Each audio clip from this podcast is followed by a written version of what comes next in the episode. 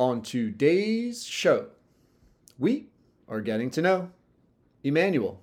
But first, a word from today's sponsors.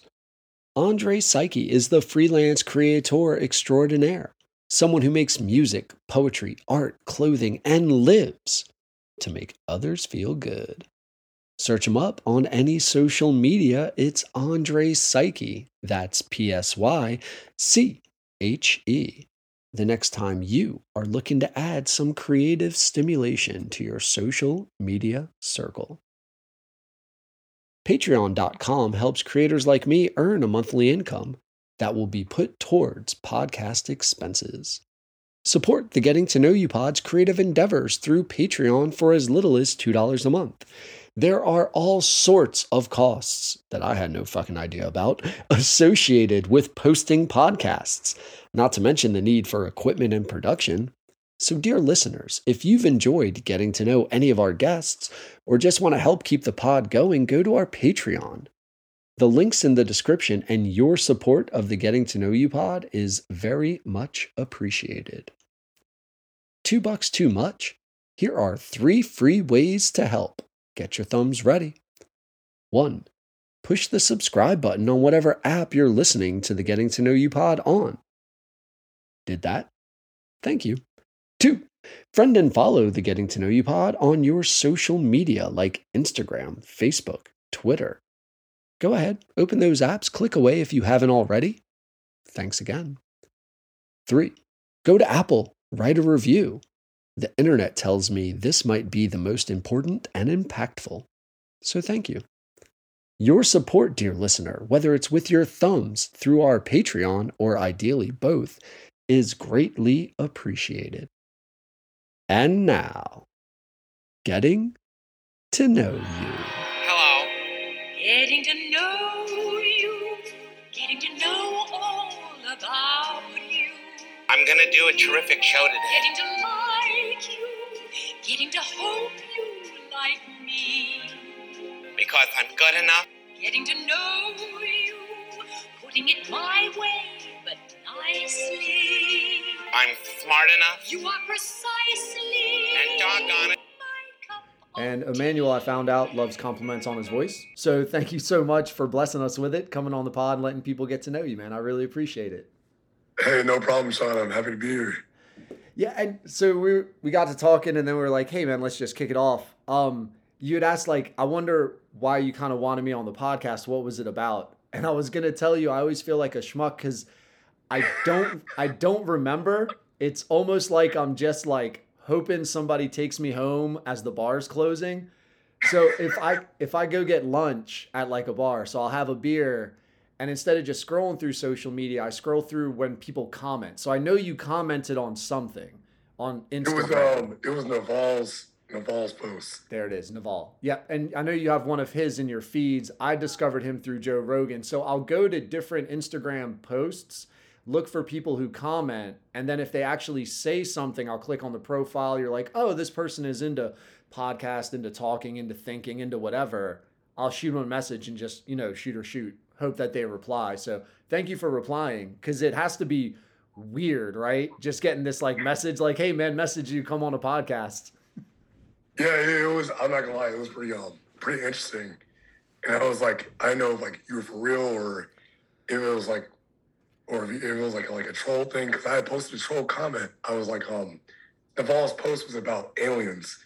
And I love anime, and I was watching, watching Dragon Ball Z, so I was just thinking about like how when the Saiyans came from Planet Namek Planet Vegeta to Planet Earth, like they had the scouters, and like the first human that they encountered was the shooter with this farmer with a pea shooter, and his power level was like 5. So I was making a joke in reference to that, and then I saw your comment, and later I saw your DM, and I was looking to see if you had commented under any others like underneath anybody else's comment. Yeah. I was like, oh man, I guess I'm the only one of us. I feel special now. So I was like, yeah, let's do it. Dude, so, and I don't know if it's a trade secret, because I don't know if anyone else who goes about the podcast, hey, let me just try to get to know strangers thing like this. But that's something I discovered was, and not to like make people not feel special, but it comes off way more bot-like if I go to a post and I just hit everyone with a, hey, just messaged you, want to be on my podcast? Hey, just messaged you, want to be on my podcast? So I try to do one and dones, but I'll go to like 25 or 30 popular people's Instagram. So it's been like a switch up on my style. And now that you say that, I do think that's not to like trick people to be like, oh, I want you to feel special. Everyone is special, right?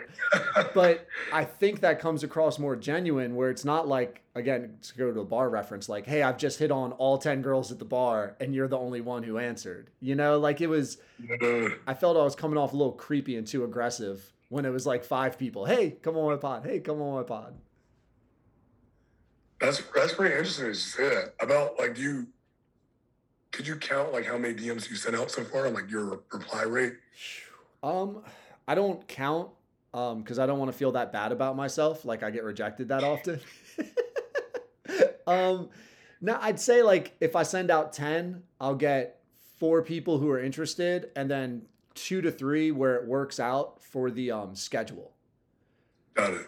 Because so I'm a school teacher as well, and it's 8 o'clock here on the East Coast, so I'm not trying to. Unless it's summertime, I'm kind of tight with my time that I can record because I don't want to record for just like a half hour. I feel that's, you got to get past that awkwardness of talking to somebody to get to know them. So I like that extended form.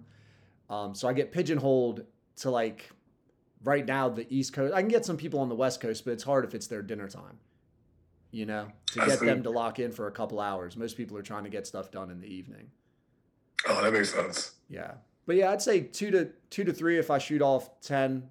Some people reply and be like, "You're a bum, terrible." Like you get a couple like people come back at you nasty, like quit trolling me. You're just looking for views or something. You're like, well, like I wouldn't mind views, but really it's like that's the thing. Or this is set up. You're gonna sell me something, and it's like I know there's a link, but the link was more to like prove to you that it's legit. It's not right. So, and I think that was great too. Like you had that social proof. And then you've been doing this for a long time. I saw your number of episodes. I was pretty impressed. And then having a sound bite and the audio on your posts too also helped. It's like, okay, just a little preview of what, you know, I could be expected to get into. And then the additional links, like your call to action to Spotify, Apple Music, etc. It was like, okay, like I can get it. All right, I can vibe with this. Yeah, right? Like it's not a setup, you know? Like that's my biggest thing is like can you – aggressively cold message multiple people. I have like no idea where they are. And you're in Virginia, right? Yep, I'm in Virginia. Yeah, which is really cool. So like we're regionally, we probably have some common interests, but I have no idea about that when I'm shooting messages off really, right? So it's like, how am I going to try to connect with people that I have no idea where they're from, what they've been through, really who they are, and get them to believe me enough to click on a couple, spend their time clicking on some things and then commit to give me a couple hours of their life. You know, like that's a lot to ask for a complete stranger, which is why I'm always grateful to like get to know people, that they give up the time to just share their experiences, let other people who listen get to know them and contribute to this like randomness of humanity. I think it's pretty interesting too. Like that's one thing Naval talks about that I'm really going to open up to, like finding different people that align with your interests, people that are just outside the box thinkers. And I think or you're doing, especially with messaging and just having this, it's just building up this huge reservoir of tenacity. And it's like, if you send out these DMs and getting crazy comments, but you're still continuing with the process. I think it's pretty admirable because it's like, it isn't, you get a comment, someone says like, you're a bum or something else that's like really out of pocket. It's like that rubs off of you. That's like water slipping off of oil, I bet. Yeah, somewhat. Sometimes if like, it depends how much wine I've had. Sometimes like I'll want to go like back a little bit if I'm like, tell me more about me being a bum. Or like every once in a while I'll be like, is that my contact name in your mom's phone? Like just old stupid jokes, you know? And then it gets horrible. But because again, like at the same time, if you want to be like, and I feel like I'm a pretty nice guy. I'm a teacher. I'm a coach. I used to work like as a bartender and a waiter. You know, like I've always kind of been in like this people industry. Nice. So I don't want to have like this social media screenshot of me just being a complete asshole to somebody who I don't know. You know, like it's probably not good for my whatever quote unquote brand of like, hey, come on my pod and let me talk to you. I think it just reminds me of I feel like I'm about to like really just screw up his name. The same Nicholas Taleb, like that type of vibe of like kind of just letting your personality shine through. Even though like cancel culture is just like well and real, but at the same time, I think it just makes you a great conversationalist, just talking to a huge, diverse, and random array of people, and then getting to know about their experiences. Like I said, like you've been a bartender before, you're a teacher now, and also a basketball coach. I think I love talking to people that are great conversationalists because the conversation can go anywhere. And I struggled a lot with people skills early on. So when I was like 14, I sought to like break out of my shell of being timid and being shy and just starting to practice and just learning how to get better with conversation and humor and wits. And I feel like that's just fuel to the fire. Dude, it's becoming like that personal touch lost art, man, with just Snapchats and image posts and comments and like, you feel somebody likes you because they click a little button. Like they don't like you, man. Like they're maybe supporting you. You might've happened to pop up on their feed, but like, especially with kids, like, oh my God, I lost a friend. Like you didn't really never had a friend. Like they unfollowed me. It's like, I don't think they were ever really following you, man. Like if you walked away, would they follow you? If you cried, would they ask you what's wrong? Or would you have to be dramatic about something? Then they would make a post to like be worried about being called out about not doing it versus the genuine care towards what you're going through. You know, so I think that conversation and that interaction with the more screens, at least around here that we're seeing with kids on, man, I think it'll become a lost art of just interaction. Learn how to vibe quick. Yeah, it's unfortunate that we're headed that way too. It is something that I sought to like really pull myself away from, like especially like from the masses, because it is crazy. Like you said, it's really a lost art. Like you have our like human beings, our natural sense of communication, and on the other side of the spectrum, you have the algorithm. It's like it's really screwing everything up, but also it's like, is it? It's just irreversible at this point, and we just seek to get better, you know, strengthen our skill set with, you know, one-on-one communication as best as we can. It's really interesting. So I have a daughter who's 12, and we've gotten to the point in her life, and she just got Snapchat like 2 days ago, right? And I'm like, I didn't want to give in, gradual release of like trusting on the phone, whatever. But she'll have a couple friends who come over. And now we've gotten to the point where she's like, I can hang with this friend for a couple hours if we're outside. But once we come inside, they get on their phone and then like they're talking to other people and I feel excluded. Or then she'll have friends that like, oh, that was really nice. We were riding in the car and she got on her phone, but like she leaned into me or she showed me the screen or she was like playing the game. It was like we were both interacting with the phone.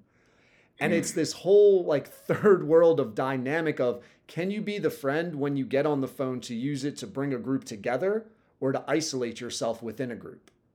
Because there's nothing wrong with like 10 people getting together and watching a TV, like watching a movie, right? Like we enjoy going to the movies. We enjoy inviting people over and having a shared experience. But when the phones lead to individual experiences within a group, you're lonely. And then honestly, you feel like embarrassed as a person and you're like, fuck's wrong with me? And like it weighs on your confidence. So it's interesting that even she has started to at 12 identify those friends that are attached to those screens and removed, attached to the screens and detached from people versus the friends that use the screen to like, oh, I could have her spend the night because she wouldn't just sit on her phone for like 3 hours and like make me feel bad. And I'm like, wow, 12 years old. Wow. And your story, your anecdote reminds me of just being at a birthday dinner a couple years back, and everybody else was on their phones, like we're waiting for the food to come in a restaurant. Everybody's on their phones, and I'm just like, "Are y'all all in the Matrix? Where's the humanity at?" It's a weird Next time you go to the supermarket, man, and you're waiting in line. So we're big on self-checkouts down here, and I do love me a self-checkout. Hope nobody. Where are you based out of? Say again? Where are you based out of? Oh, Southern Delaware. Okay. So Southern Delaware near Rehoboth Beach would probably be the most like famous. It's a resort town. I'm a little more inland in Georgetown, but I like the self-checkout because what I can do is if I'm feeling cheap, I can get organic food and ring it up as regular food for like produce and save like $6-$10 because I'm that guy. But if I have if the lines aren't too super long, I'll go in the line for the cashier because, you know, I'm smart enough to realize like if I keep going self-checkout and I see these older people, they're probably counting on that income as a cashier. And the less they're used, the less they're going to be on the schedule, blah, blah, blah.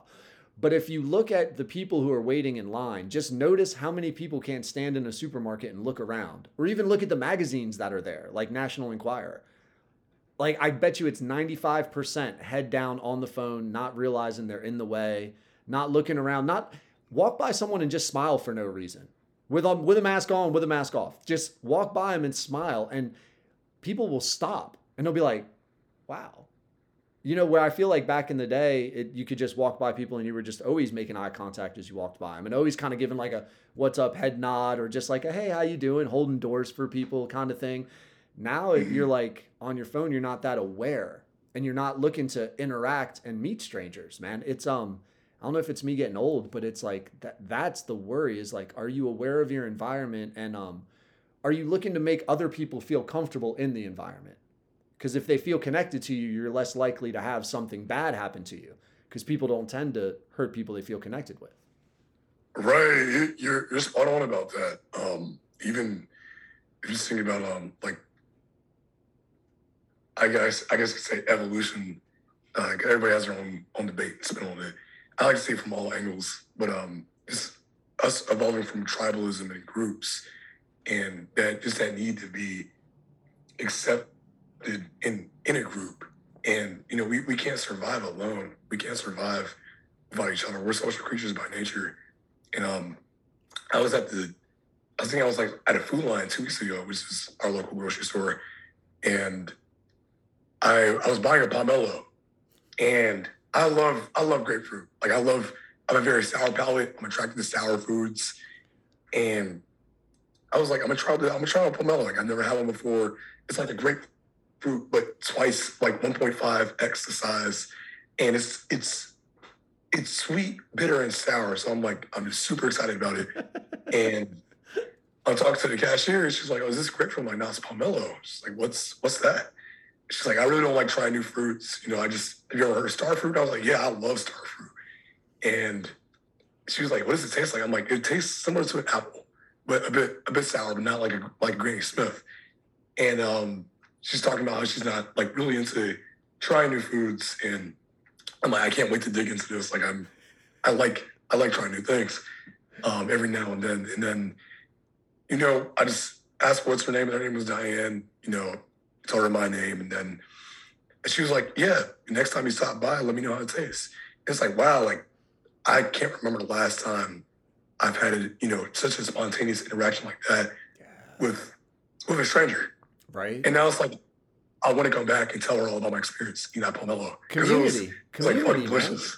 Yeah, it's like the old school bodega or something like that, where like you just had that one store on your block and the cashier, "What's up, Fred?" It's like a bartender, right? One dude who changed your oil, you knew he wouldn't screw you over because you were going to see him all the time, right? The cashier, like it's that old school sense of community. Right. It truly is a lost art. That's hilarious. Funny to see how this plays out into the future too. Yeah, I don't know. I'm not smart enough to think about the future in that way. Is that how you got into? And I always called him Naval. I didn't realize it was Naval until like, you know, like I think 6 months of like listening. I listened to. I think he'd been on 2 Joe Rogan, maybe just 1 Joe Rogan podcast. But I had to listen to it several times, and I still can't get a ton from it because it's just so dense. Like I always just look for, all right, man, what's my one takeaway that can almost be like a mantra to my life? And then as the dude just elaborates, it's like listening to Jordan Peterson. I'm just like, oh my God, everything's correct. And I'm like, I can't hold on to anything. I'm on a treadmill going 30 miles an hour and it's over.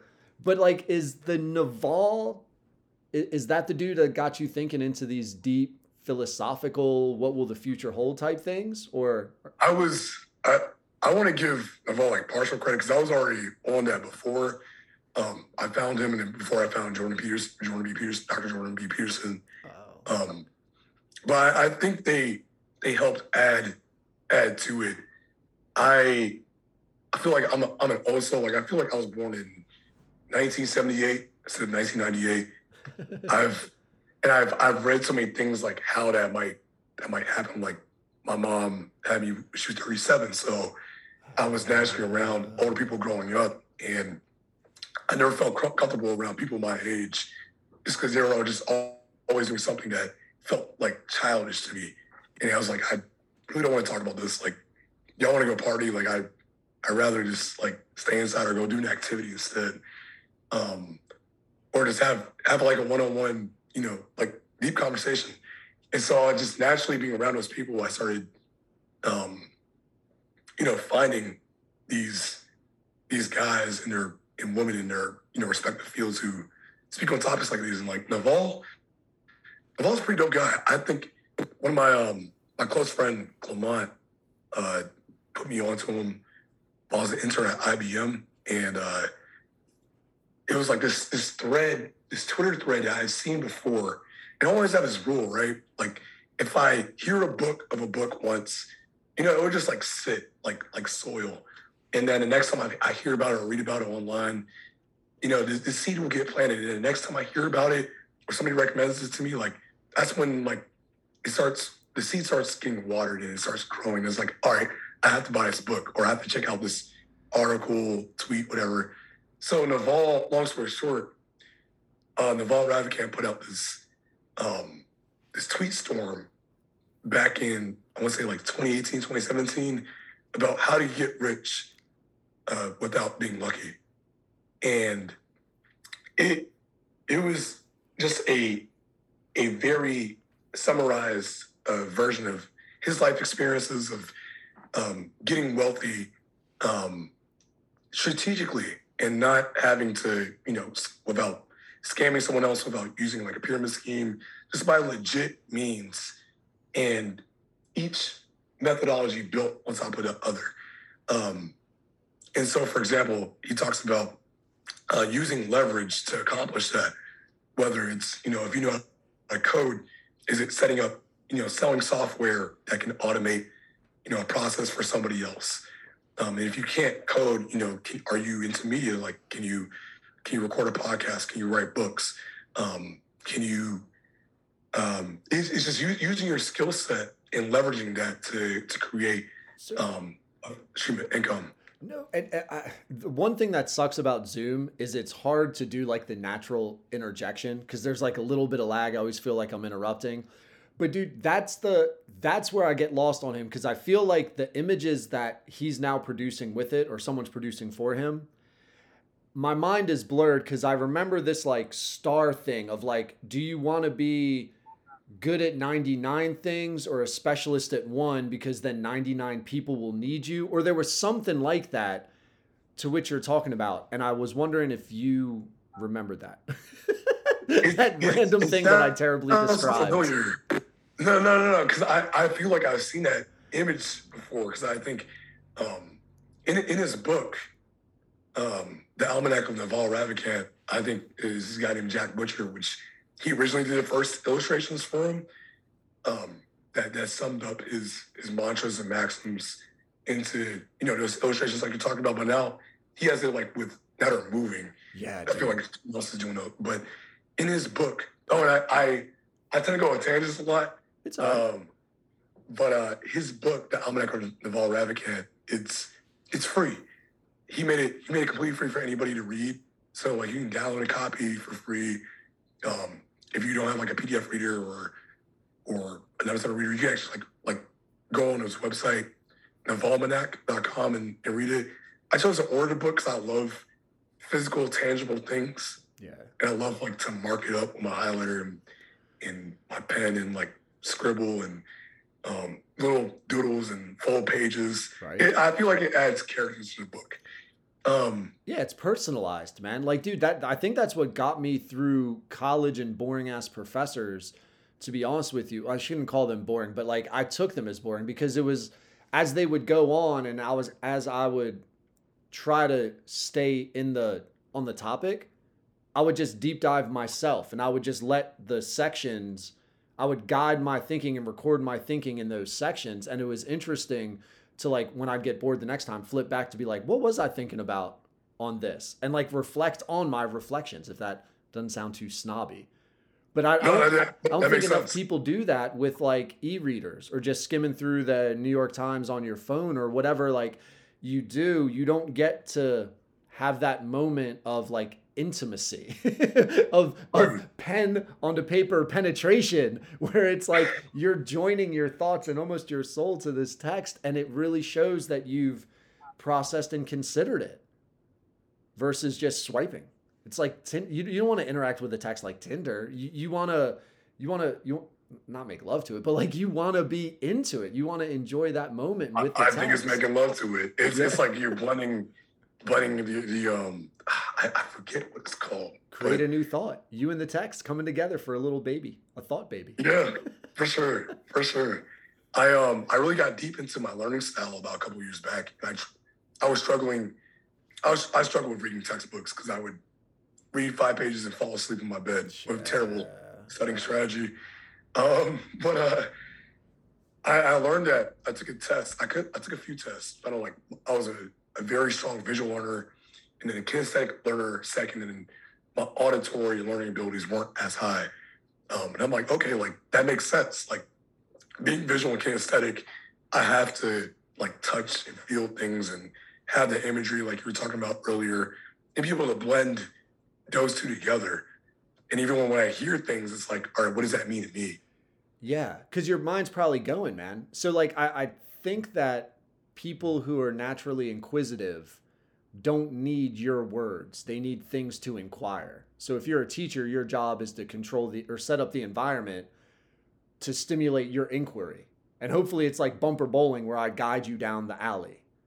Where some kids need to hear how to think because they're more like organized and more methodical and formulaic in their thinking, and they're more, what are the steps? And then they can repeat those steps, and then maybe they can find like efficiency within those steps of wasted movement. But they need the structure to then like process the learning. And it's something that people can really take for granted as teachers, man. So it's awesome that you learn that about yourself, because dude, yeah, you reading words, that's just nothing but auditory if you're not interacting with it. You with a highlighter, now it's kinesthetic because you get to control the words. You get to make things pop visually.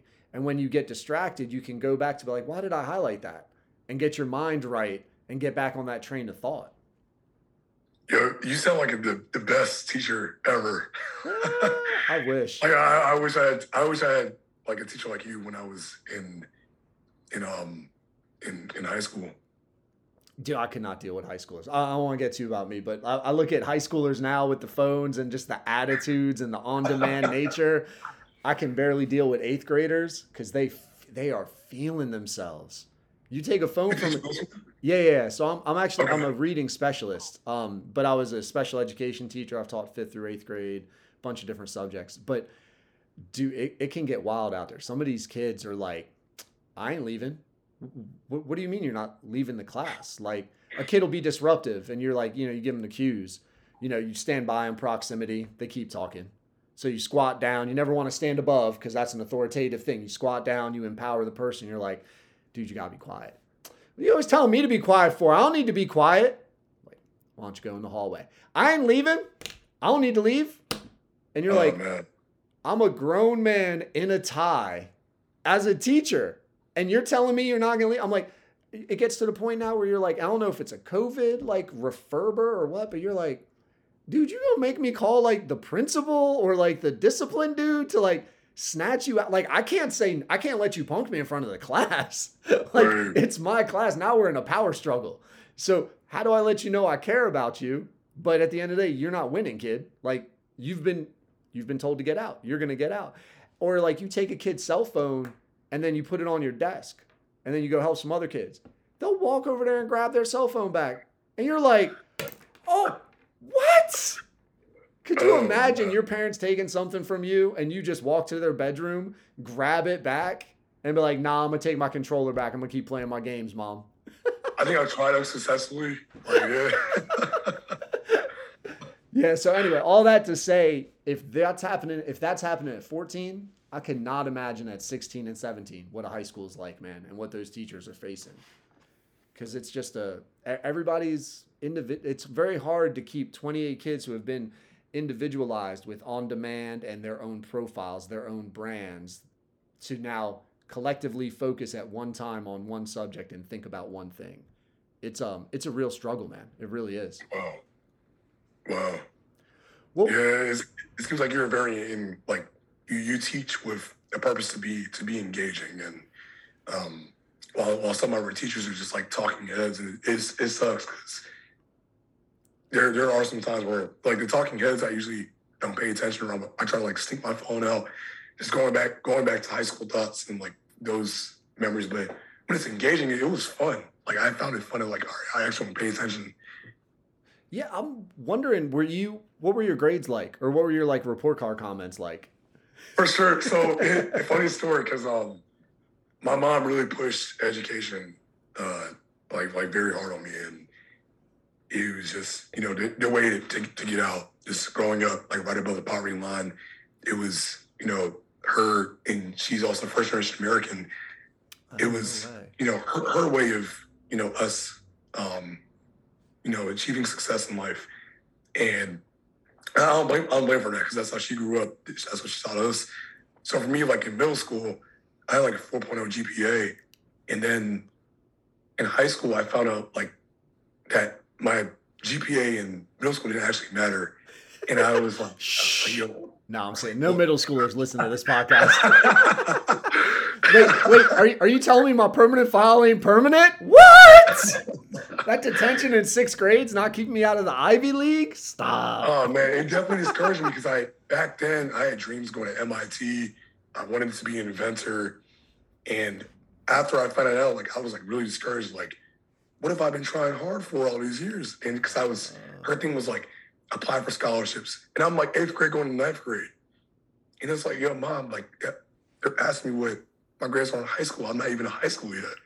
And it's just that once I unlocked that, I feel like I took the red pill at that exact moment in time. And I was like, what have I been doing all this for? And so I really started to just really pull back and slack off. And we also moved around a lot, just like different family situations and things like that of that nature. So I was at 4 different high schools, and my GPA when I graduated was a 2.8. Nice. Also my favorite number, 28 is my favorite number, so pretty ironic how that happened. And my senior year, I stopped caring. I was really on the brink of being truant. I would show up to class late. I was like, I'm just ready to be done.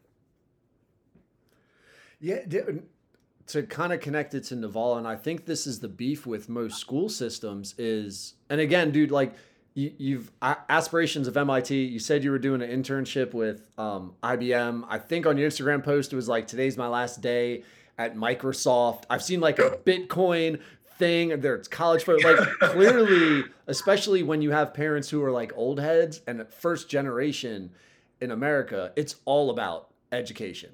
Older parents respect the process. If you move to a new country, you came here for opportunity. My kid's going to be at least a level and a half above of me. Like, that's absolutely. Just that's the bare minimum of what you're going to do.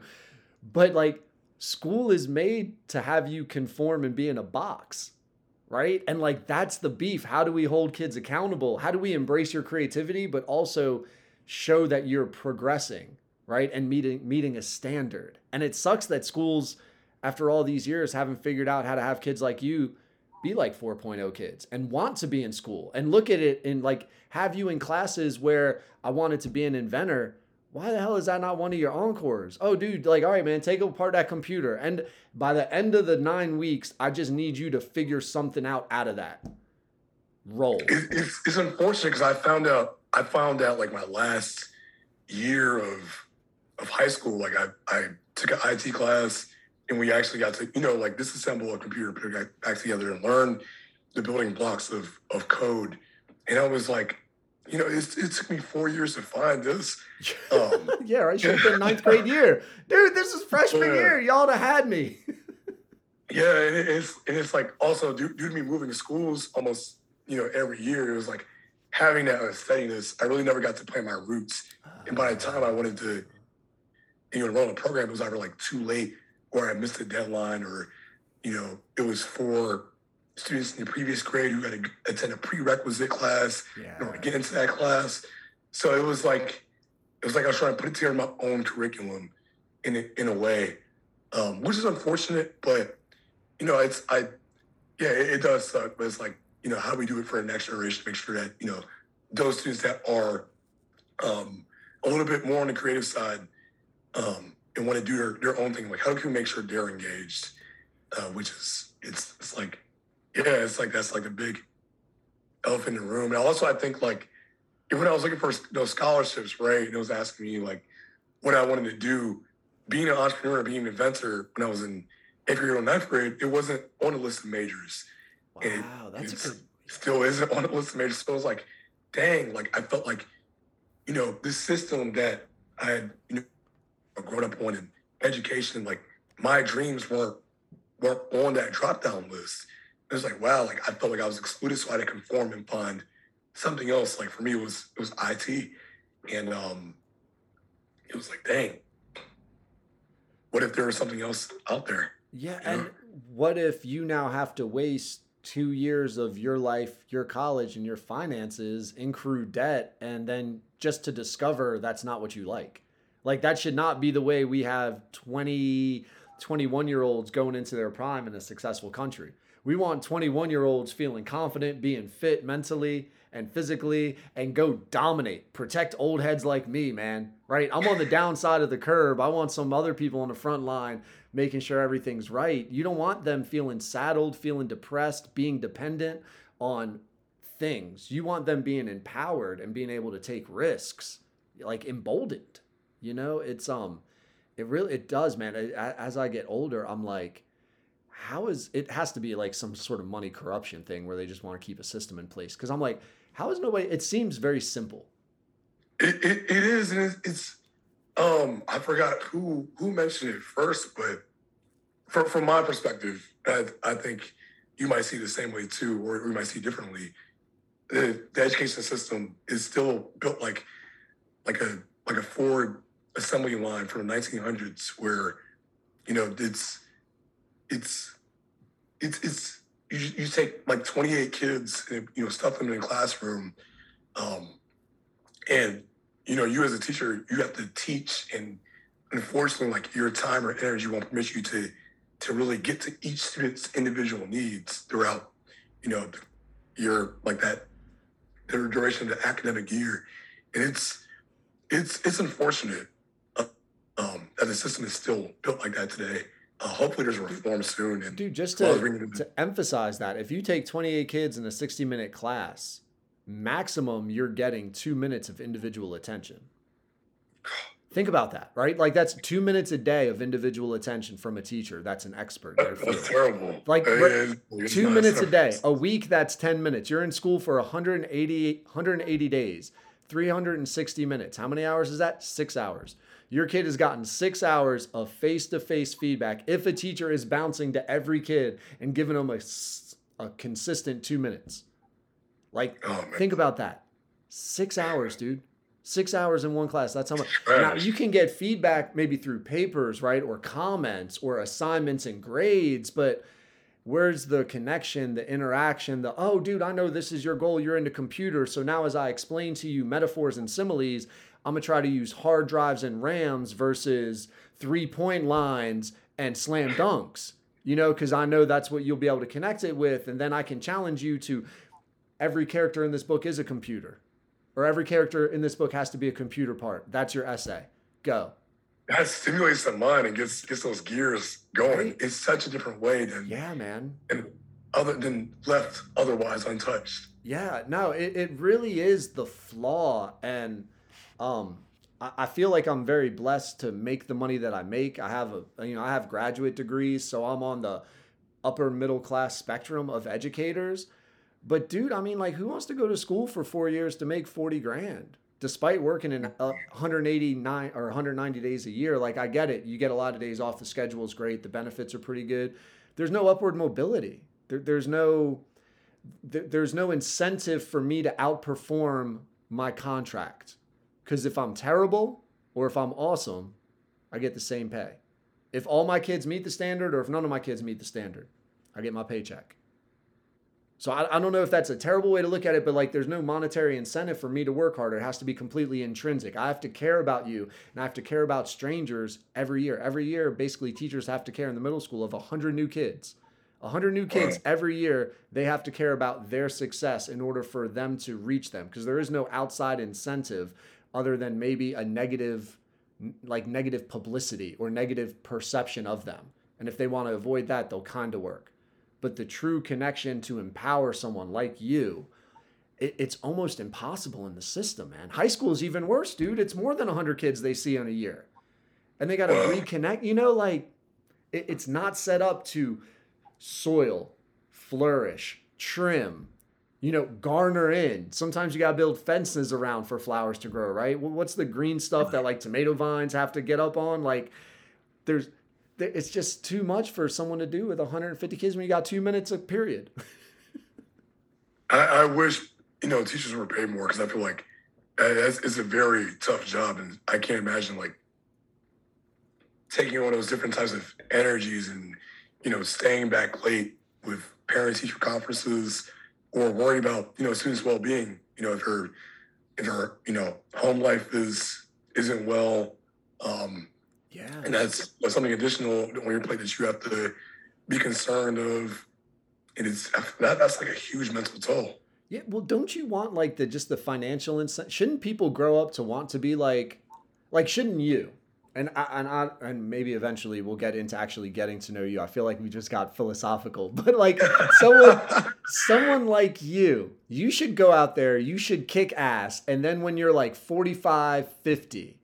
And you've sold a company or something, you should want to come back and you should want to pass that on to propel our society forward. And you Absolutely. Should want to grab 10 or 15 years of teaching and helping in some way. But there's got to be an incentive. You're like, why do we make it difficult? And why do we have the pay structure to not encourage people to teach? It's basically encouraged for whoever is going to be in charge of the children to be on the same schedule while the children are in school, so that you have benefits and that you can get your children to whatever activities there are. Typically, it's a mom, right? And it's like, why do we have that structure? Why can't we have people leaving high school being like, I want to be a teacher because I can have a great life? Like, it's not there, man. And that's weird to me, because they build your tax brackets. Like, they build society's tax brackets for the government. Well, and I can just imagine, like, the teachers that come in just for a job or just to coast, and, you know, the ones that are just like don't really care. And it sucks, because it has an indirect and direct effect on the kids, and then they grow up, like I said, like that's the next generation. The ones that you're teaching are the next generation, and, you know, a positive impact could change that child's trajectory, or a negative impact could do the inverse. And it's like, if a teacher's there for the wrong reasons, or isn't financially compensated, you know, well enough, they might not, you know, be, like you said, like, really care. It's like, dang, the system is rigged. Well, yeah, they won't put the time into thinking about how can I engage a kid like you. They'll put the time into what can I get that's easiest for you to do. It's not about engagement. It's about production, which goes back to your forward assembly line theory. I need you to produce so much on timed intervals in order to deem you competent. That's your grade. And when you break it down, you're like, that's true. I am supposed to do, like, what, one worksheet a night, or I do need to finish 8 problems within 20 minutes. And I'm a good student. I'm a good worker. And you're like, it feels icky. Feels icky when you say it that way, but, like, that's a lot of it. And if you had more pay, and if you encouraged more creative, like, production value within teaching, people, you would be like, whoa, oh man, I'll spend a little bit more of my money to go buy this because I think it'll make it more engaging because I have that money and that's expected. And there's other people who want my job. So I better be good. Kids better want to come to school or else I could lose my job. Wow. It's man. Yeah, I feel like that's why I really resonate with Naval a lot. And from what I read in his book, the Almanac of Naval Ravikant, is because it's like, I feel like it's a condensed version and a version for today's age of, you ever read Mastery by Robert Greene? It's like that for this decade that we're in now. And I feel like the timing of it couldn't have been better. It really extrapolates upon the principles of building wealth and really just getting paid off of being creative and using your creative abilities. And it's like, wow, like I wish I read this book. I have a bittersweet relationship with college. I love the college I went to, Norfolk State University, great community. I love the people there. Like I feel like I learned more from the people than I did from the actual like the class I went to themselves. Like I learned more from the people in the network that I made and painstakingly, grew, and formed, and the bonds that I still cherish to this day.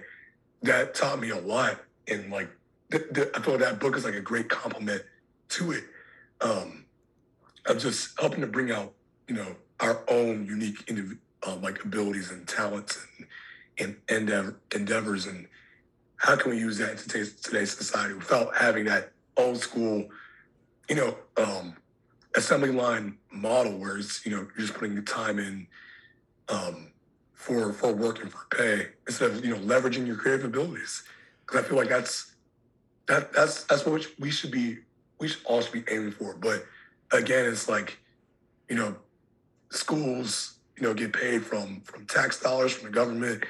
And it's like, it's like, how do ordinary citizens intervene? Do I just say, oh, I'm not gonna pay my taxes because I'm gonna stand for something else? Teachers should be teaching another curriculum. I don't know how to go about that. Yeah, I'm not a super expert, but it's almost to me like big pharma, and I have not dove into it, but I do know federal funding in Delaware, at least it's 2/3 of the or the state.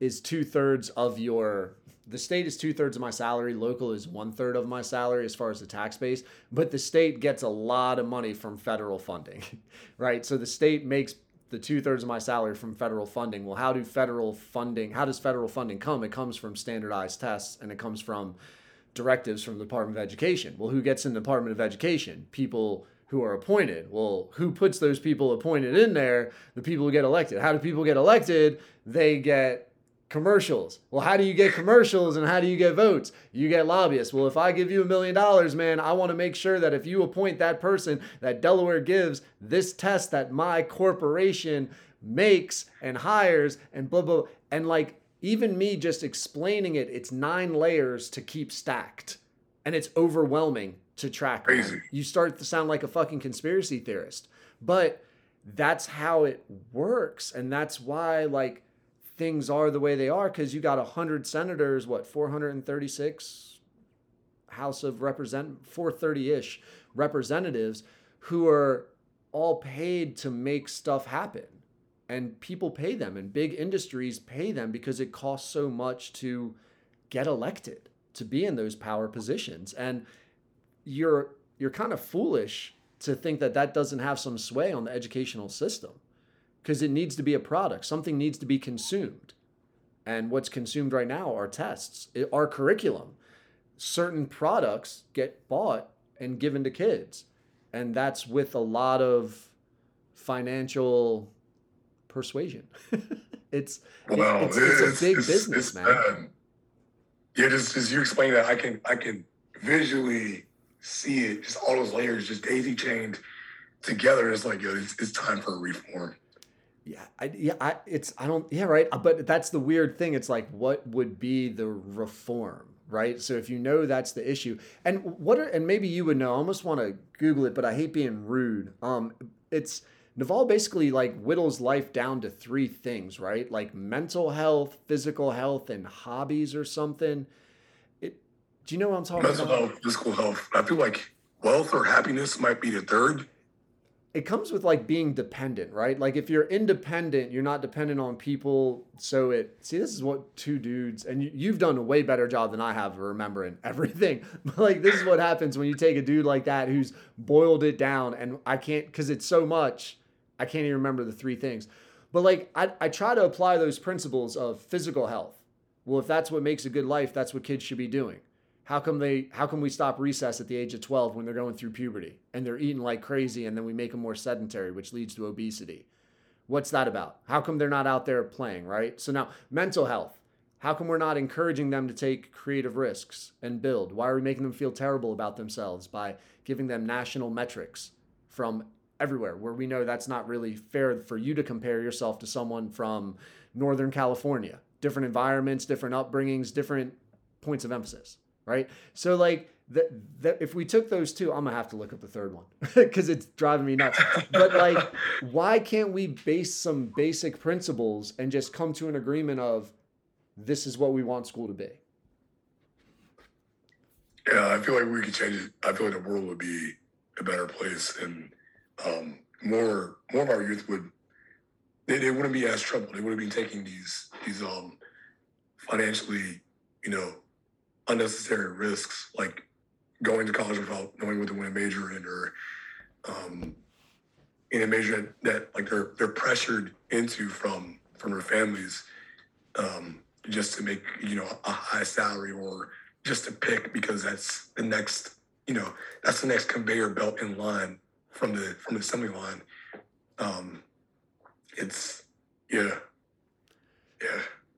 Yeah, somewhat of a kind of a side Google of Naval. I think I called him Naval like 3 times. You're so much better at giving people respect. You were like Dr. Jordan B. Peterson, like, and I just fucking fling it off. It was physical, mental, and happiness for like those are the 3 almost like pillars of life. On a quick Google, but that makes sense. Like, don't you want a kid happy?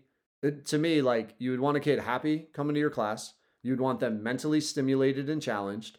And you want them physically exerting, because people feel better after they've physically done something. I don't know what it is, whether it's the tribe in us, the hunter in us, the whatever it is, but like basketball coach in me, basic thing. Like you have a kid do 10 push-ups and like they start putting their chest out a little bit. They start feeling like they're swollen. You're like, it's nothing. But at the same time, they're like, I did that. I accomplished that. It's weird, man. But those would be the 3 tenets that every decision that somebody came to me, if I was in charge of a school, how does that make kids happier? How does that stimulate kids mentally? How does that get them physical? If you can't tell me those 3, that would improve so many things. I feel like it would like reduce, the school shootings, like nationwide. And I feel like if these things were addressed, it should be so much better for society.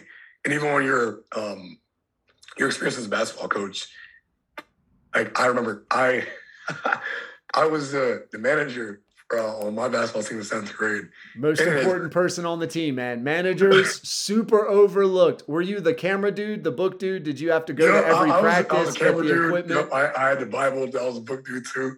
Yeah. That's what my coach called it. His name was Mr. Thompson. I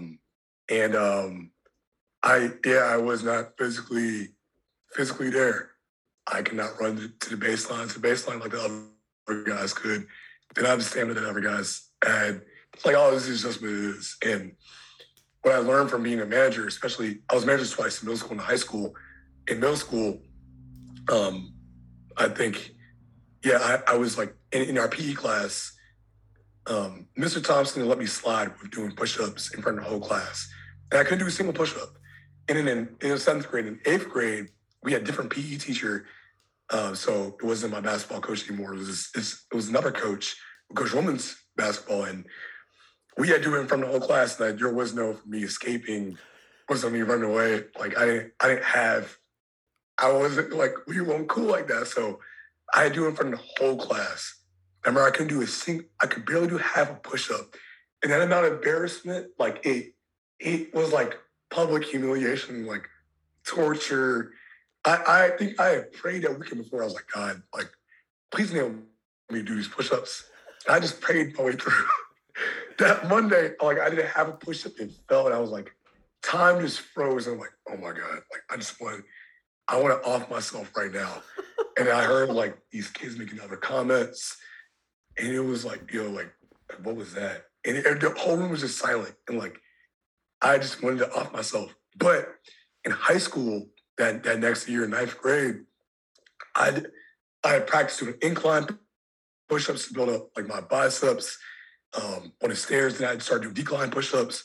And I busted out 30 in front of the whole class. And I was like, yo, I feel great. Like, I will never get caught lacking again. That's the balance, right? And people, like, the loser culture, right? Oh, we don't want kids to feel bad. And it's like, I think you kind of do want kids to feel bad about certain things because it can encourage growth and change because it's discomfort. And do you stay in discomfort? Most likely not. Most likely, if you have an opportunity and you're made of aware of how to escape discomfort, what do most people do? They try to escape discomfort. Like you had brought up about like education, trying to get, you were right at that poverty line, right? I grew up in a trailer park. I'm on food stamps. You know, my mom's car gets repossessed. I got 5 t-shirts, you know, I'm getting made fun of. I'm the Monday. Oh, it's Monday. Sean in his Reebok t-shirt type shit, you know? And like, you know what I said? I was like, fuck if I'm gonna grow up as the 5 t-shirt guy, I'm gonna make sure I got clothes. I'm gonna find the means, right? And like, the discomfort encourages you to productivity to avoid, and I guess productivity is a byproduct, but like on your way to avoiding the discomfort, you start producing and you start gaining confidence because you've grown.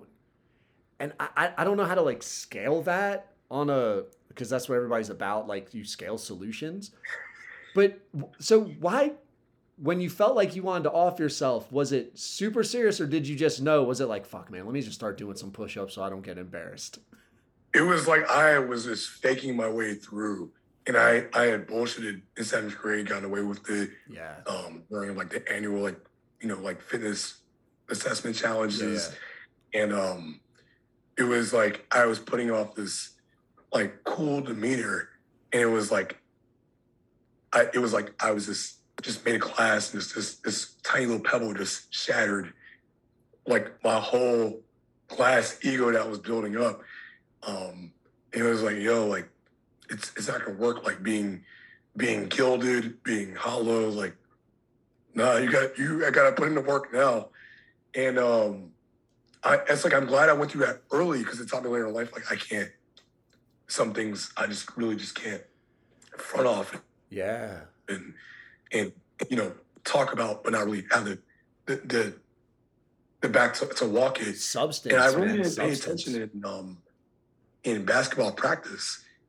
I wasn't very attentive, and it was like I feel like that's why I was put as a manager too.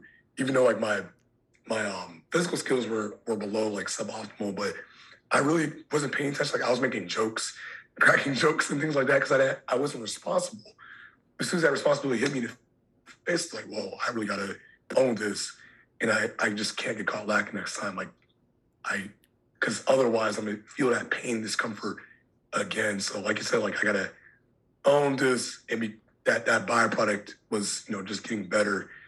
And then I think when I was in, my second time I was a manager in high school in 10th grade at a different high school, I really, that's when I was like, I really got to see the guys play, and it was varsity level at 10th grade, and being around those older kids is my coach used to always say like, you know, we practice how we play, and he would coach at like at a college freshman level in intensity, and so like practice was when I saw them like I was like, yo, this practice like looks like hell for them. But he would always say, like, the proof is in the pudding. And then that's never left me. Yeah, that's a saying I've never gotten, though I've always believed in it. Like, what does that mean, proof is in the pudding? Like, I used real milk. Like, it was real chocolate. So when I eat the pudding, it's like, okay, this was from Hershey bars versus, like, that's the powdered, like, Food Lion brand of chocolate mix and water. I heard him say it, putting myself back in his shoes, I feel like, it's it's, you know, like guys would try to show off on game day, right? Yeah. Like going for a crazy alley-oop or a crazy dunk. But if they didn't like try those things or practice those things during practice time, you know, it wouldn't work, or it would just be, you know, a complete disaster. Like if it's like fourth quarter and the game is tied and the player wants to do something like flashy, you know, we lost the game because that player, you know, wanted to try something, you know, just off, just something they hadn't practiced before. Yeah. Some muscle they hadn't really worked out. So him saying the proof is in the pudding, I think it's just like the reps and sets of doing. Oh, dude, 100%. Like, I get it, but I don't understand. When I just break it down, I don't understand how that became like a saying. Like, what? So like the Hateful Eight, you go around, you're like, oh, is this mini stew, right? And like people had this distinct style. So I'm like, did that saying come across? Because like people really looked forward to pudding and they were constantly getting like screwed over, like getting sold cheap pudding for a quality pudding price. And they were like, no, the proof is in the pudding. Look at this thick pudding. That means I put. So it's like worth $2 for the, you know, like that's why I'm like, why do we still use that? It has to be one of the oldest phrases in the world. Who looks at pudding for like proof of what?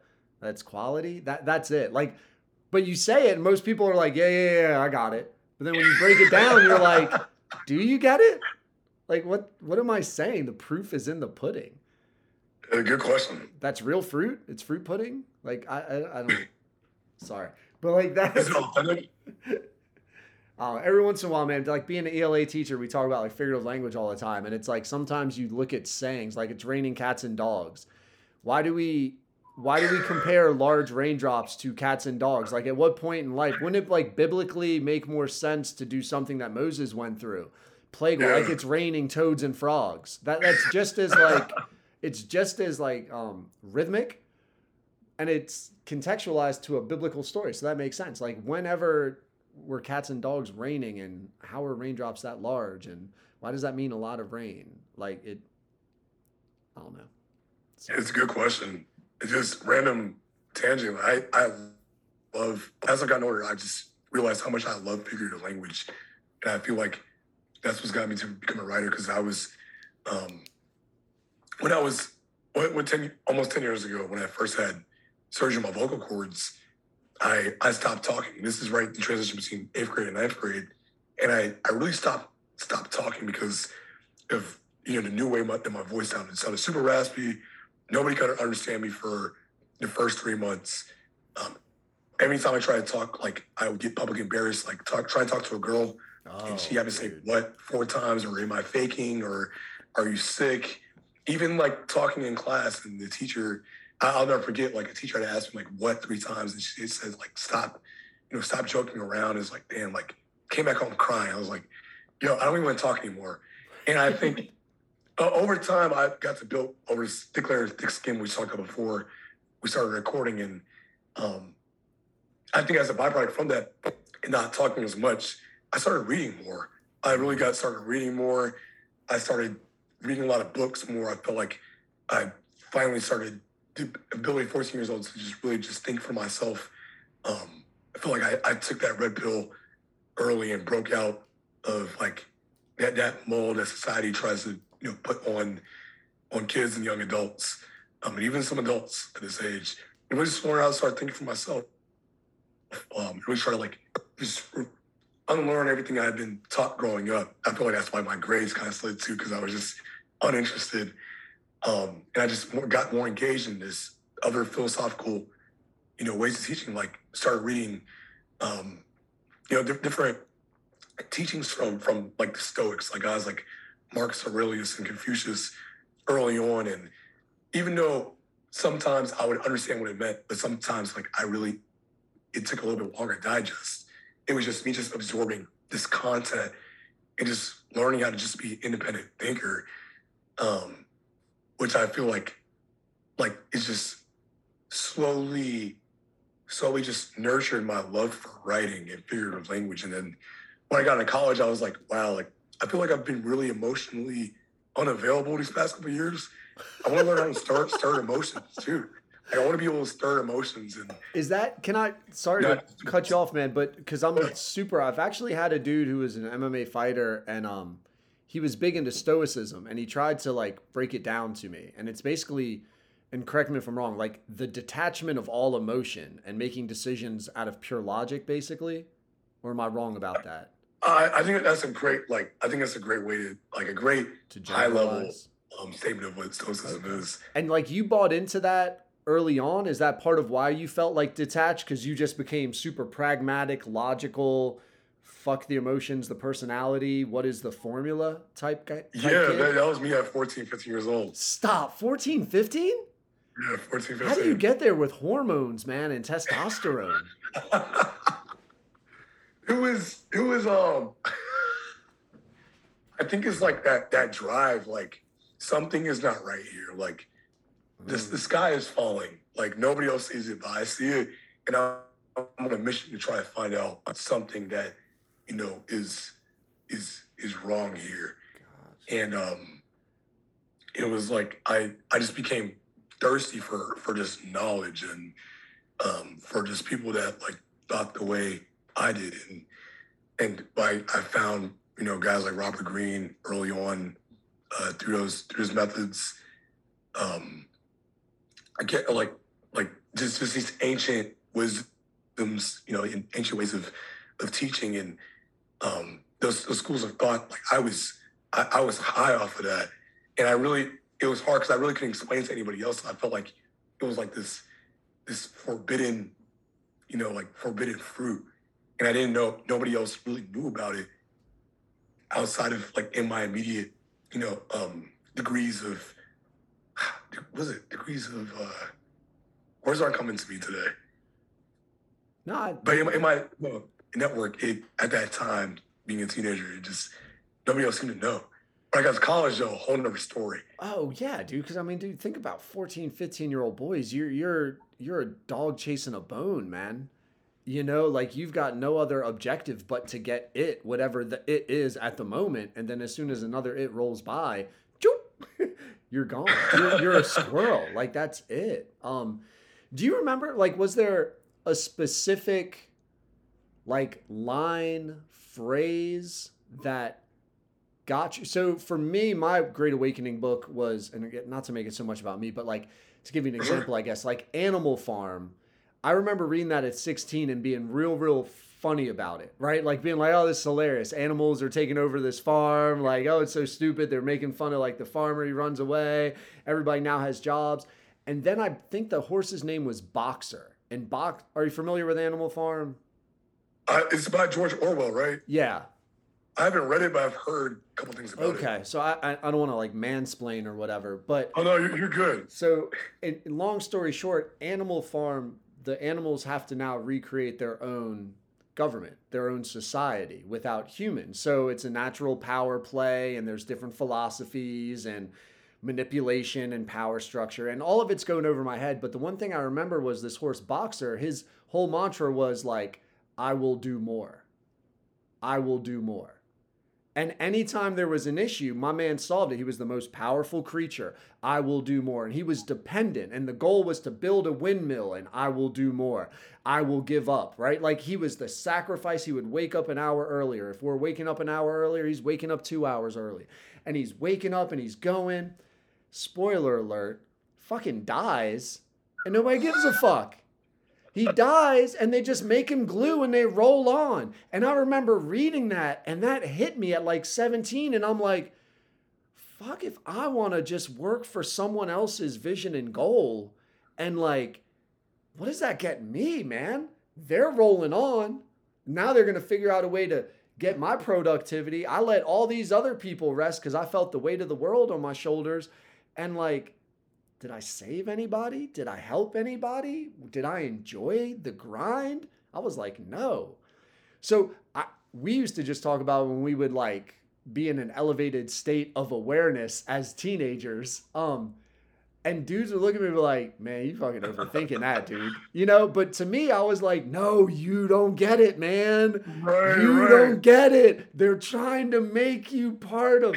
You know, but like that was when one of those like teeter moments when I felt grown. So all that to say, did you have something specifically you connected with or a certain memory where you started feeling like an outsider? That's a great question. Because I can't remember it specifically, but I feel like there were some quotes that clicked. And I feel like it was like an amalgamation of things. Like there was stoicism, there was anime. I was watching Naruto at the time, and I saw like how the way like different characters, you know, were still living in this system, but had the capacity to think outside of the box.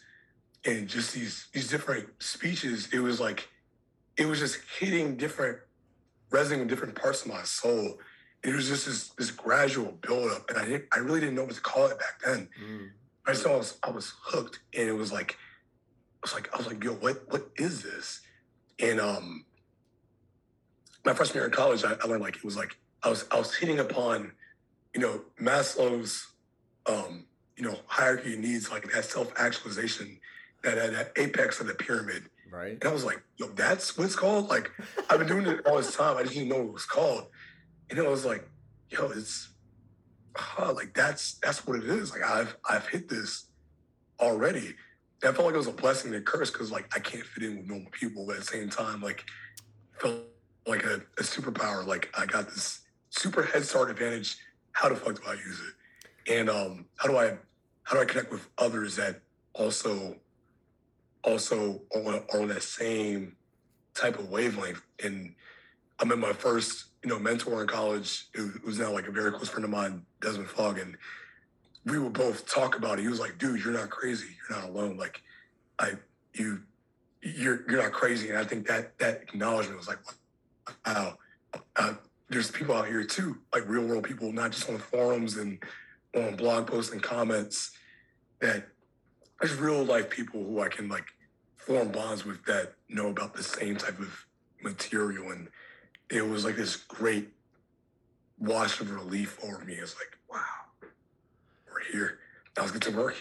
I'm curious with the 2.8, like how was the getting into college process? Did you have a bunch of options? Were like you forced? How'd you wind up at it was Norfolk State, I always say I was like, I was pretty like halfway forced because my family got me about it. My uncle checked me about it. He called me one week, you know, told me, you know, to apply college, school. I understand his background for it completely, but I don't think I really had the guts back then to just express my opinion verbally, just because like talking back wasn't really a thing. Growing up, it was seen as like disrespect. So I really didn't have the ability just to speak my own mind and hold it. That explains a lot. Not to get too psychological, but like that's one of those things where the generation of, boy, you better listen. Like, yeah. Don't talk back. But at the same time, you want me to be questioning and understanding. Maybe that's the connection with the stoicism, is like the discovery. I'm constant, not trying to throw like shade at like family upbringing, because I think people do need limits, but there's something about that battle of like, wait, I'm supposed to discover and question, but not in this environment at home. I'm just taking you for your word as a parent or as a mentor, as family members, right. But now in the world, I'm constantly supposed to question. How come I can't bring that into my own environment? That's interesting. I don't know what the connection is to stoicism, because again, I don't know enough about it, but I feel like that's something like, don't Stoics, aren't they supposed to kind of question everything, or is that something else? Yeah, that's what I pulled from it. I wouldn't say it's like it's a law, but I feel like it's once I dove into it, it's something I understood without it having been defined. Like this curiosity that knows no limits resonated with my, you know, like my dormant curiosity, yeah, that I can never really like explore, you know, that thought. Like, go right deeper. And what? And what would happen? Why would that be bad? And you just keep going with that thought game to be like, play it out. I feel like that was a space where I felt free, yeah, or my mind and my soul. Like, I felt my consciousness felt free. And then, you know, me and Desmond in college, it was like, I felt like I got that next layer with your Animal Farm analogy, like, you know, like it's, this system is built to trap us in a way. Like those feelings and things I expressed at a very early age that I could never really express all the way, that wasn't abnormal, that was perfectly normal. You just never had a chance to really just let it out and let it do its thing. Yeah, right. And I'm sorry, I shouldn't have cut you off, but yeah, that made me wonder, because a lot of people grow up, and even a lot of teachers teach like that, where it's like, you don't let kids just ramble. You're so quick to cut them off, or so quick to the what you take as disrespect gets met with immediate authoritarianism, maybe. The one with 2 T's, not 3. Not authoritative, authoritative. I always screw that one up. But there's one there's one where it's like the iron fist, and there's one where you gain for understanding. And a lot of people parent and teach and coach from that iron fist. There is a line that you cannot cross, where some people just are natural explorers and they want to go, you know? So yeah, the Norfolk State. So your uncle's talking to you about, hey man, you need to get to college. How does that wind up with you at Norfolk State? I want to say it was a village. It was my mom. It was my uncle. I didn't apply. My uncle was like, yo, did you finish your application yet? Stayed with me on the phone the whole time until I, you know, submitted my application. I also met with them on site at my school because they came to visit and I got accepted. I was like, oh, wow. I had a couple of schools I wanted to apply to, but there was like Virginia Tech. I like did 1/3 of the application, expected to get it. It was quickly that over rejection letter. I was just a huge craftsman back then. It really didn't catch my attention back then. I wasn't with it. And also, like, now, like earlier last year, I've finally become comfortable. Like, I feel like I've self-diagnosed myself with ADHD growing up. And back then, I was like, I kind of like dismissed it. Like, oh, yo, I'm good. I'm just craftsman and lazy. It's really just the things that engage me. If it didn't engage me, like, I wasn't with it. And now, from a more mature level, and from a connecting with my childlike self, it's like, if my heart isn't in line with it, you know, I really don't want any parts with it. I don't want to do this. If it's not long term for me, it's not really like make my blood dance. I don't want to do it. But back to the original tangent. I was ready to go into the Air Force. I was talking with different branches of the military because I was ready to just get out. Why would you want to go to the Air Force, dude? If you're this like thinker guy. So I went to National Guard, right? So that's how I got my college paid for. But you know, like I wasn't a thinker like that. I needed the structure in my life. Like I craved that stability and consistency. Listening to you, I'm like, you really want someone waking you up, telling you what to do and how to do stuff for 6 more years of your life? I saw 3 paths at that time. I was like working 2 jobs. I was working at PacSun and Foot Locker.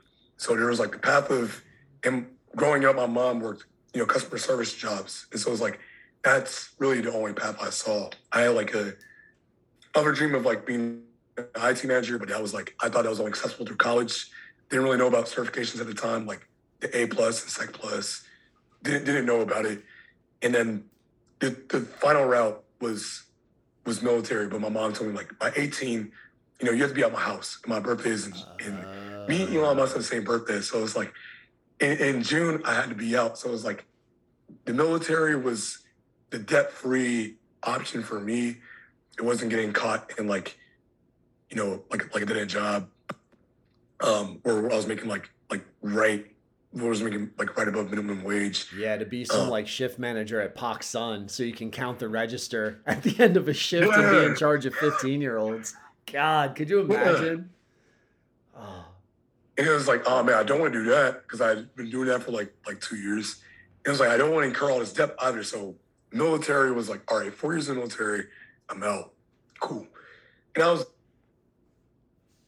going, but my Air Force recruiter, she was pregnant. And so after she left, I didn't find anybody else that I established like really enough rapport and trust with. Oh. And then after I graduated, my mom dragged me here in Norfolk State. The admissions counselors, they cussed me out. And they were like, I was just so rebellious. And I had an attitude. If I was showing an attitude, I was just very like non-emotional, non-responsive, very logical. Didn't want to go to college because of death. And my argument wasn't good enough for them. And after they had like really chewed me out and really just said, just try it for a year, I was like, you know what? I'll try it. And it was different. All the other colleges really treated me like a number in the system. When I was at Norfolk State University, being around other people of color, being around, a couple of like people that understood where I was coming from, why I was so like anti-debt, because I was an internet expert of like reading over, comments about college is bad because of debt. It's a trap, et cetera, don't go if you don't know what I want to do yet. I was operating from their perspective out, really having formed my own. And the admissions counselors like saw right through that and tore it up. And it was like, wow, like they care about enough, to talk to me on my level and to like talk to me like how a family member would. And I was like, wow, like, I was like, okay, like this is like family. And dude, that's awesome. I enrolled that summer. I'm sorry, I didn't mean to cut you off. It's just like, that's exactly the experience you would hope someone like you would get at a pivotal moment, is someone who's a counselor, again, like a minimum wage worker that could easily, her job, she doesn't get a bonus based on your satisfaction. Your 5-star rating does not get her $50 extra in her paycheck. Or was it a female or a male? Gender. There are two males and one female. Okay. And there was another male as well. Got you. Yeah. See, in school, you get taught about your implicit bias. I started thinking of counselors. I immediately go female because, like, typically more emotional and sensitive. So, yeah, but those people taking the time and caring for a stranger and trying to get you there, man, that's awesome. That's awesome that they were able to peel to the next level of that, of your questioning and rebuke you. That's awesome. Yeah, it gets talked about all the time at my college. Like, they always bring me up as a prime example. I always just like smirk at that, because they say like, yo, we had to fight you, and I was in their office for about an hour and a half. My mom was crying, the waterworks were going off, and I'm like, oh my god, like, fine, I'll sign this paper saying I'm going to the Summer Bridge Academy. And once I started, Summer Bridge was a 4-week program at Norfolk State University where I got to take 2 classes, got to live on campus, got to meet other high schoolers from around the nation. It was like, wow, like, dude, that's so smart. Summer Bridge, like, get them in early, get them confidence, get them so that they can be successful when the fall starts. It was great because I had like a leg up. It was great because I felt like I formed a bond with a couple of students. When I arrived on campus on the fall, I knew where everything was at. Right. Like, I felt like I could be like a tour guide at a time, which is called the student ambassadors. And I was like giving the girls that I liked, like, I was giving them like private tours at night, showing everything is like showing off. Knowledge is power.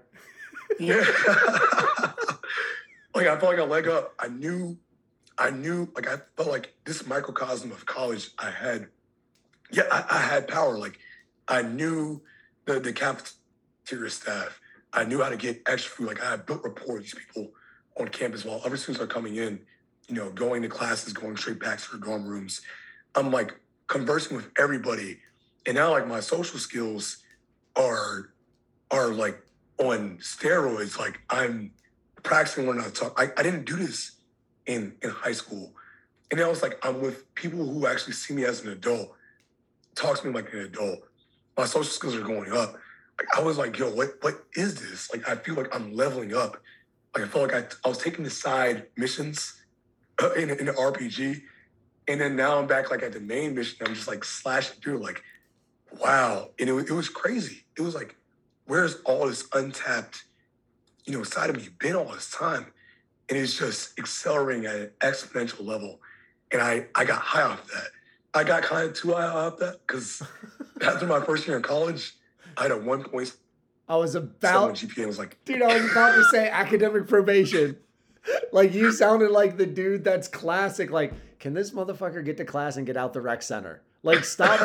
For us at Dell Tech, it was like dudes would skip class and stay at open gym because there was a good run going. And you're like, nah, man, you might want to get to business, right? Like the accounting class is not going to do itself, man. You're going to fuck around and be on academic. How you get on academic probation in community college was like our saying to a couple dudes. But yeah, you reminded me of them. Like, that sounded like it. Sorry. Oh, no, you're good. You're good. Because it was like, yo, there had to be a lack of it. And, you know, it could be easy for me to blame. Like, I was a first-generation college student. My mom didn't finish. My brother took some time to finish his degree. And it was like I wasn't paying attention to my classes. I didn't take it seriously. I was, like, using the same baseline, like, low-effort coast level that I was using in high school to get by, and it wasn't playing out for me at all.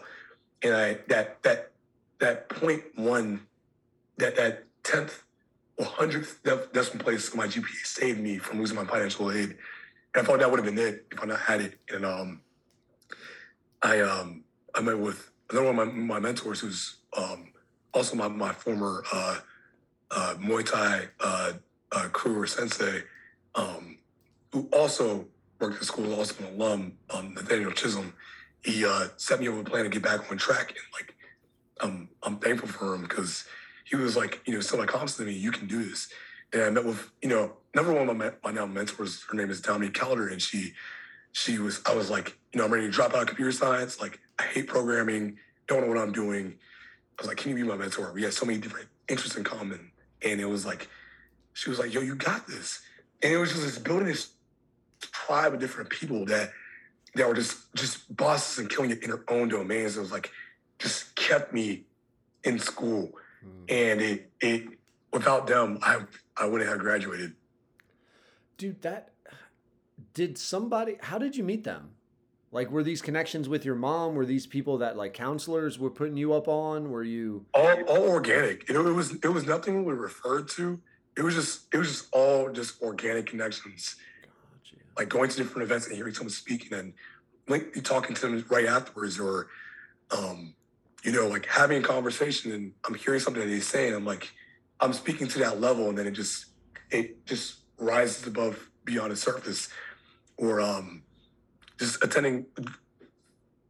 I was very involved in extracurriculars. It sounded like it. 1.76. Yeah. I had to make that. What was the favorite number at first? 2.8. 28. 2.8. Yeah. So now it should be 76, right? You should be a fan of the Sixers.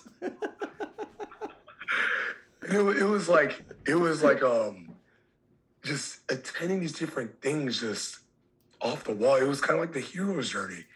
And it was like these different stages of the hero's journey. I was meeting different people like right when I needed them and forming these friendships with my classmates or an alum or another, you know, alumnus or alumna. And it was like, wow, just each year it was just like, it was like I was building my own roster, and it's just amazing, dude. That's again, and it's funny. Getting to know you podcast often turns into like me reflecting on me. No, but like, that's cool because I feel like that's how we just build connections and can relay information. Yeah, to me, it would be so weird for me to go somewhere and speak. Like if I went back to the community college at Del Tech, which is where I started.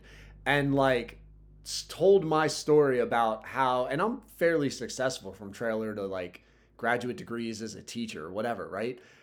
But I think it's awesome. And I think maybe it's worth stating that people putting themselves out there, you don't know who's going to connect and who's going to need to hear it. It's almost like a good sermon where sometimes you can be preaching, like pastors will say that, I don't know who I'm preaching to, but I know it's one of y'all out there. And right. And it's like, you were the dude at that moment. And it's awesome that people who are professionals and successful found the time to give back, and you can get very involved in the acquisition and not the give back. And then you miss out on people like you who needed the give back in order to obtain, to get yours. You needed someone to give back to you so that I'm sure you're going to pay it forward. And I'm sure part of your personality Absolutely. Is I look to, if someone's interested, let me help you, let me share, let me try to level you up, whatever the like phrase you want to put on it. But that's like, again, that's what a community and culture should be. So I think it's awesome. It's just so hard for me to put myself in that spot of like going out there and then someone being like, oh man, fucking programming sucks. And me being the dude that's like, nah, man, you got, you know, like, it's not that it's braggadocious, but I guess for some reason I take it for myself as it would be braggadocious for me to present my accomplishments. But I don't think I should think that way. I think like people, it gives you credibility and it helps people to, if they connect with you, understand, oh my God, you made it. And it's almost like a mindset shift in myself that I got to start getting out of. Because me personally, I wonder if other people can be like that, where like you're almost too humble about your accomplishments, which then can limit others because they don't realize you're like me. And I if you tell me what you've been through, now all of a sudden I know I can get through this as well. It's hard finding that ratio. It's really hard finding that ratio because of being humble and being braggadocious on that spectrum. And I think it's like really just speaking from your heart and being yourself, which took me such a long time to do. You know, throughout college, I was still finding myself and still discovering the depths of my soul. I feel like that's like a lifelong journey. Even after graduation, like, you know, there's still more of me that I have yet to discover. It's like, wow, this continues. There's no end to this. But I feel like it's a beautiful part about it, that we just keep uncovering these layers of ourselves, and we can keep making these connections. Like, I guess bringing the conversation like full circle back to, you know, tribes and finding, like, we can't survive alone. We can't survive alone. Like, we need other people to survive.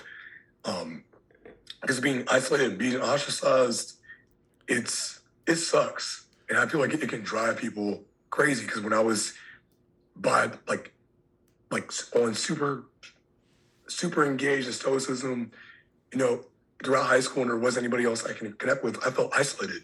Like, I sat by myself, you know, at the lunch table in high school. Like, I didn't know who to talk to. And it was like other conversations, like, I felt like, you know, I know what y'all are talking about, but it doesn't engage. I feel me. Like I'm just not, I can't even connect with you guys anymore. Yeah, for me, and like no shade of what would be like gossip, and I don't know if this is what you're talking about. I don't mean to put words in your mouth, but like, even still as what am I, 40 years old, it's hard for me to get down with the, so we just talking shit to like talk shit. Like, it's fun to talk shit about whatever. Like, I'm into basketball, so it's interesting to get into debates about a philosophy of man, pack line versus pressure, right? And like, what's the better defense, or this guy's better than this guy, and you build up stats. But just like the weird, can't believe they wanted to act like that, or, oh man, if he gonna do that again, blah, blah, blah. And you're like, all this is like, it's fumes, it's steam, it's waste. Like, what are we debating to win and get something? Are we sharpening something, or are we just talking because we're not on our phones? Naval calls it zero-sum games, if you're familiar with that term. And no, and that makes perfect sense. Yeah, it's like you don't win. Like, it's a status game where somebody else is trying to get to the top by tearing somebody else down. And, you know, like, I understood that from earlier. It's like, I don't want to participate in those games. And what Naval offers are like positive-sum games where everybody wins. Yeah. Through like being creative and through conversations like these, where, you know, not only you and I are like cross-pollinating different ideas and experiences, but your audience gets to tune in and learn something new. And now it's like you're elevating, you know, somebody else more than just yourself. Like, you're elevating a community, and you could, you know, eventually like elevate a nation. And it's through like mutually beneficial things like this that it's like, I want to participate in things like this for the rest of my life, like long-term games. Naval calls it playing long-term games with long-term people. Like, that's all I want to do. I'm super curious about, did the HBCU part matter? And because, again, I've go and I'm the white male, and it's not to get like super racial, and it always gets fucking clunky when I do it, because, yeah, I'm the white male and I'm like, middle, upper middle class now, but I grew up in a trailer park. Like, I grew up in New York City, then we moved to Delaware. I'm in a trailer park. You're on food stamps. And I've always thought of more of like a wealth gap versus like a racial gap. It's always messed my mind up. But all that to get to, I don't feel like I've ever needed to go to a WBCU, because it seems like that's what the Ivy League is. The white college historical, like, yeah, that's why we had Harvard and shit like that, apparently. It's hard for me to understand the need of an HBCU.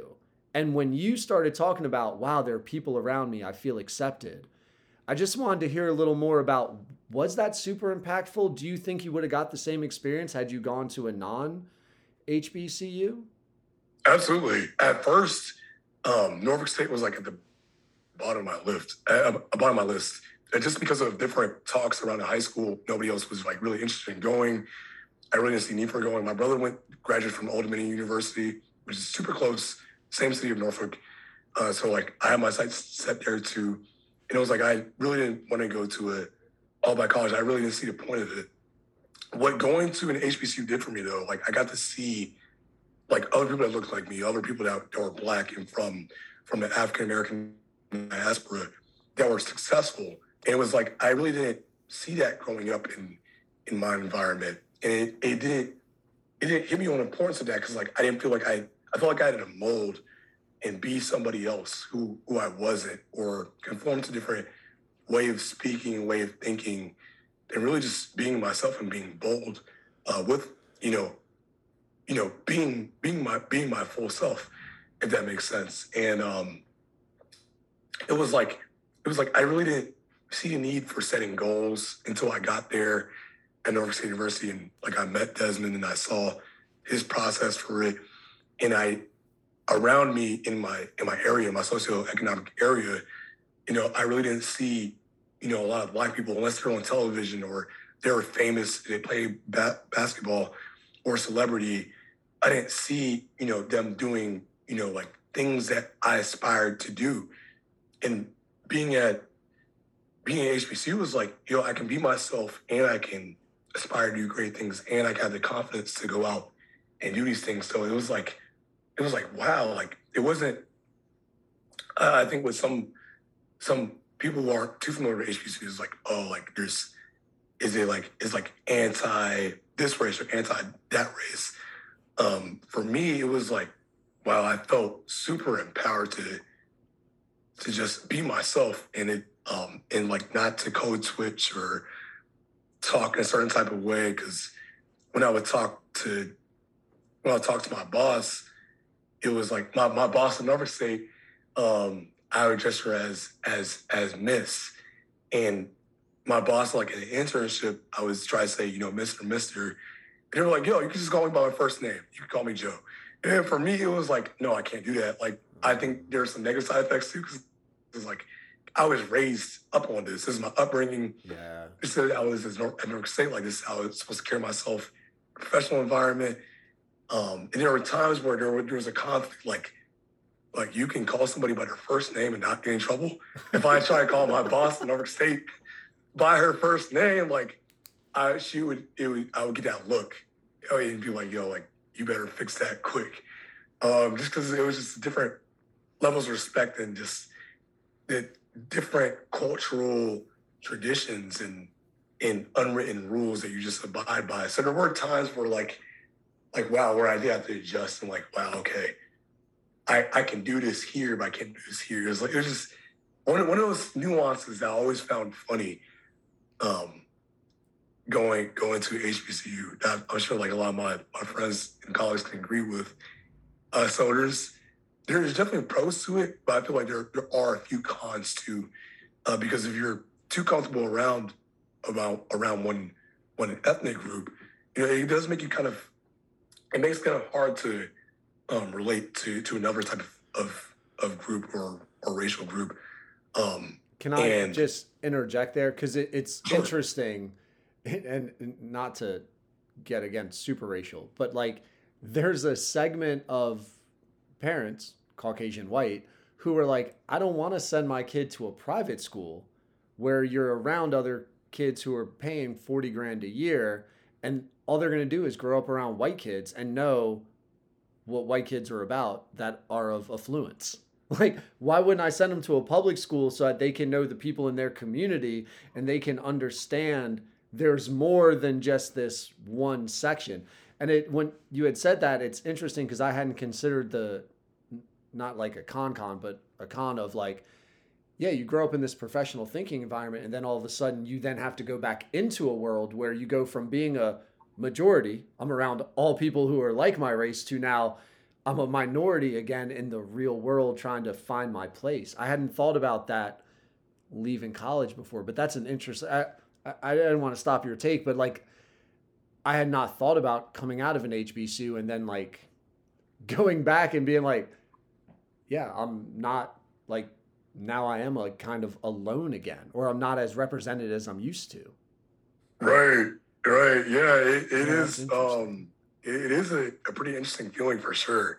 I was thinking about going to HBCU and getting to learn the roots of why HBCUs were created in the first place, because, African Americans just, there was like in times of slavery and even, post-slavery and in the Jim Crow era, that education, it seemed out of reach, and, different types of discrimination, was out there in different PWIs. And, I wasn't there for myself in the 1900s and 1800s and the mid 1900s to experience it. But, from like a re-experience, was like growing up, if I could put myself in the shoes of African Americans growing up then, is like, that must have been rough. And then having your own community, that was necessary. And even to this day, it's like HBCUs are trying hard to fight for funding and fight for representation.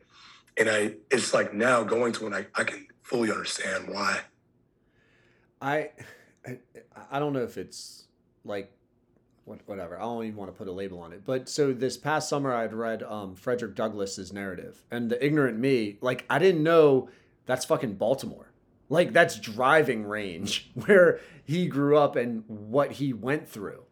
And it's very easy to forget, like, dude, it was illegal to teach a black kid, Frederick Douglass, how to read. He had to con kids in alleys to teach him how to read. And are we even 200? It's less than 200 years. And now you think of generations and you're like, dude, you got a fucking 500, 600, 700 year start on literacy. And now you want to base education on literacy. And you're trying to have these parents know that, hey, it's good to be literate, but what can they rely on? Who is their mentor? Can their parents educate that to them? No, because it was illegal for them to be literate. So like breaking that cycle and gaining that perspective of generational like limitations, like outlawed. When I read that he would trick kids into teaching him how to read. And I forget exactly how he did. I remember like he used to make bets or something, or he would like make the other kids feel stupid and he would like borrow school books. I was like, could you fucking imagine some other 8-year-old having to figure out a way to fool someone else to teaching them how to read? Like, that's insane.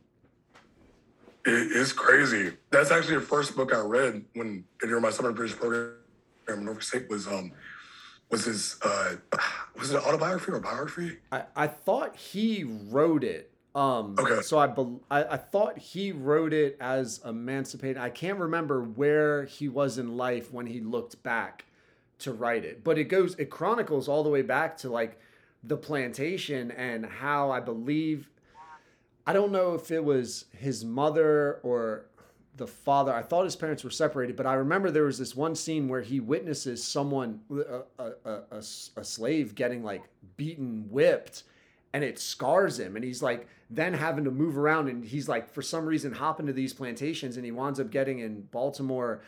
And he acquires these ship skills, but he apparently goes to like, before that, he goes to a nicer house, because I think the plantation owner lost like a poker debt. And you're like, can you fucking imagine, dude, I lost $30,000. And you're like, well, here are a couple people to make up for my debt. Like, that shit is wild alone. And then they go to Baltimore and it's like, now he has kind of a better life, but he still has to go out and fight for this education. And like, it's I don't know, man. Like, it's one of those books where you read it, and because regionally it's so close, I didn't realize. I always thought he was like a Canadian kind of dude, where he wound up getting freedom somewhere in Canada and then was able to help almost not propaganda, but like publicize, this is what can be. Hey, you have hope. Hey, you can make it. And like encourage the education, because you need to know your rights. You need to know these laws. You can make this work in your favor. The system can be a system for everyone if we understand how the system works, kind of a thing. I didn't realize it was like right there on the line, the Mason-Dixon line. Like, you're right there. It blew my mind, and it's kind of a shame that like I was 30, it was 39, 40 the first time I read it. Like, I wish I'd have read it when I was 20 to gain some perspective on like, why was shit like that? Yeah, it truly was fucked up. To say blatantly, it's like financial literacy at its base level is just so fundamental in a society. And I can imagine back then, there's some things you could probably get away with without having been literate. I don't think you can get away without being literate in today's world. But back then, it was like, wow, like, there's so much information you don't know. Like, if you're signing a document, how do I know what I'm signing if I can't read what's on the document? Somebody's telling me to sign this, and I take their word for it, but I can't think for myself because I can't even read. No. I can't read that language. And the person telling me to sign it, like, what's the trust factor? Like, you trusting those counselors, man. Imagine it being flipped and somebody's like, oh, no, just... because he wound up working on a shipyard, whatever. He wants to buy like tools. No, this is a great deal for you to get these tools. Just put an X for your name and come here and give me $20 every month. And the tools will be yours after 5 years, right? Like, something like that happened all the fucking, it's like payday loans, but you're keeping people so that they can't read and understand the terms and the interest accruing and all that stuff.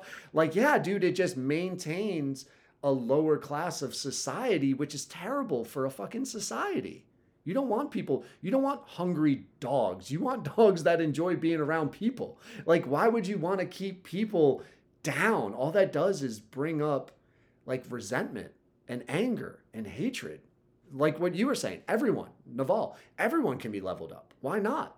How is that bad for society if everyone has means? If everyone's literate, that's going to mean you're less literate? No. It means like literacy is aware. Therefore, maybe they can figure some stuff out that you can't. Like that should be the ultimate goal. And the way Frederick Douglass went about it, I was just like, you're eye opened. Like it's, you're so grateful for a public education. And then at the same time as teacher, you're just like, and not to make about teaching again, but like, you're like, fuck, man, this is important. Like, dude, you need to be able to read and write and express yourself, man. Shit matters on any level, regardless of your race. Like, people really fucking fought and suffered for this basic right. And it's really important, man. Like, understand what went down to get you in a classroom with someone like me being like, what is your idea? What is your opinion? Now, why do you think that? What did you read that made you think that? Put that in there. Now make the connection and explain why what you read made you think that. Like, that's power. That's power. Yeah, it definitely is. Sorry, I went on a tangent there for myself. No, you're good. You're good. Like, it's something that I don't know if I'll ever even be able to understand the importance of the HBCU, because I think what they call it in training is like the implicit bias of if you're growing up and you're just always around the means. And it's like, how do you know what it's like not to have representation, right? How do I know what it's not like to, every G.I. Joe looks like me, every doctor looks like me, everything looks like me. So on some subconscious level, I'm like, well, I could be anything because everything is like me. Where what you said is like, okay, entertainers, cool. Where's the accountant? Right. We're not entrepreneurs and entrepreneurs. Yeah, right. Where's the fucking dude at Office Space? Where's what is the Geek Squad? Where's the Geek Squad guy that lets me know it's cool? Right. I really didn't see that growing up, and like it was like my dream when I was after, you know, my dreams of being an inventor and entrepreneur faded away. Next up was NBA, but I didn't have the, you know, I didn't have the physical, you know, ability to be a player. And I knew that early on. So I was like, next thing was like NBA coach. And then I was like, you know what? And then basketball, my love for basketball started fading out. So I just started trying to find other things I could do. But it's like, I believe it's two-sided. Like you need the drive to do it. And if you can visualize and see, you know, real world, somebody doing it, it's like, okay, wow, if he can do that, I can do that too. And then you start, you know, closing those degrees of separation. If it's like 1 degree away, it's like, yeah, like my homeboy does that. Mm. Of course I can do that. And now I can help somebody else get there. And that was culture in Norfolk State for me. With people that I surrounded myself with, it was like, you know, it was each one teach one. And it was, you know, just passing on the torch that's been handed to you. And everybody who I'm blessed to call a mentor, they share that same philosophy. And I try to share that for the people I pass the torch down to as well. I feel like that I've heard several people talk about that mentor title, and I feel like that's almost like it's prestigious. Like people almost seek out to be worthy of being mentors. Am I kind of incorrect about? I know it's a big deal to be a mentor, but it seems like the fact that people, not like they're again trying to brag, like, oh yeah, I mentor 12 people on some pyramid scheme thing. I can definitely say there's a subsection of people who do like take it on for the title. Oh, really? Just that narcissist type. But I think back to the hero's journey, and I think back to relationships where it's really just focused like one-on-one, and if you're interested in a particular domain or field or level of thought, or even like through life, you know, if you're looking for it, you can find it organically. I feel like sometimes it is forced, you know, like it can be manufactured, and sometimes it can work, because sometimes there have been situations where, you know, I've been assigned a mentor and it did work out. But for most of mine, like it's been completely organic. It's like, wow, like I'm interested. I have an interest in something you excel at, and you know, I'm willing to put in the effort to meet with you on a consistent basis, whether it be like weekly, monthly, you know, quarterly, to just build a bond with you and just to get to know you as a person and get to, you know, just learn more about your craft and how I can excel better at the craft. And whatever's been organic has always been great, always. Dude, it's so awesome that people who are professionals don't want to be stingy with how they become professionals. It's a blessing. And I think it's like finding that too. And I've like, as I've gotten older, I've been more sensitive to energy and starting to pick up on vibrations and like, okay, like this person is authentic, or this person is just showboating and very, you know, very, very pompous. And it's like, all right, like I want to be aligned with somebody who's just authentic and just genuine, because I know that connection is going to be way better for both of us, versus that person has a skill, but their personality and energy is just shit. Like I don't want to associate myself with you. That's still odd. Yeah, I wish I had the energy thing. It's a weird space I get into, because I've spoken to a bunch of like they call themselves like woo-woo affectionately, like not crystal lovers. And I'm not saying you're that, right? But there is something between like, yeah, right? Like spiritual, not an attraction in like the physical reproductive way, but like even on a chemical, if you want to go stoic, like there's something about ions and opposite polars but it takes me to a weird base of energy. But at the same time, what's the difference between energy and gut feel, right? Right. Like it's just another word that's a little more scientific for like, why do you trust him? I can't explain why. Explain it. Why do you think he committed the crime? The detective, I can't explain it. It's my gut and it's a hunch. And you're like, we trust that. It's an instinct. okay, we're cool with that. But for some reason, the word energy makes me want to like formula it. I want to get formulaic. I want to balance the equation for the energy. And it's like, dude, it's not a chemical equation. It's just a natural thing that probably evolved from tribalism of like, we need mutual dependency to survive, and you're going to vibe with somebody who isn't a threat to you. You're going to vibe with somebody who has your genuine well-being in mind. And that probably still is around. Like, you would hope it would still be around. Yeah, I feel like I already talked about earlier with the humanity versus the algorithm. The algorithm has like desensitized our feelings of, you know, natural, just vibrate, well, antennas of like picking up on energy and emitting energy.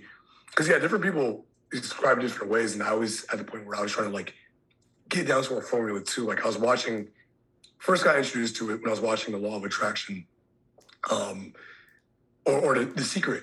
And then I learned about the Law of Attraction. And then I watched it again just to really understand it. I'm like, is this just like fairy tale BS or is this an actual thing? And trying some experiments, I was like, okay, is that like manifestation? Like you keep talking about like, I'm going to blank.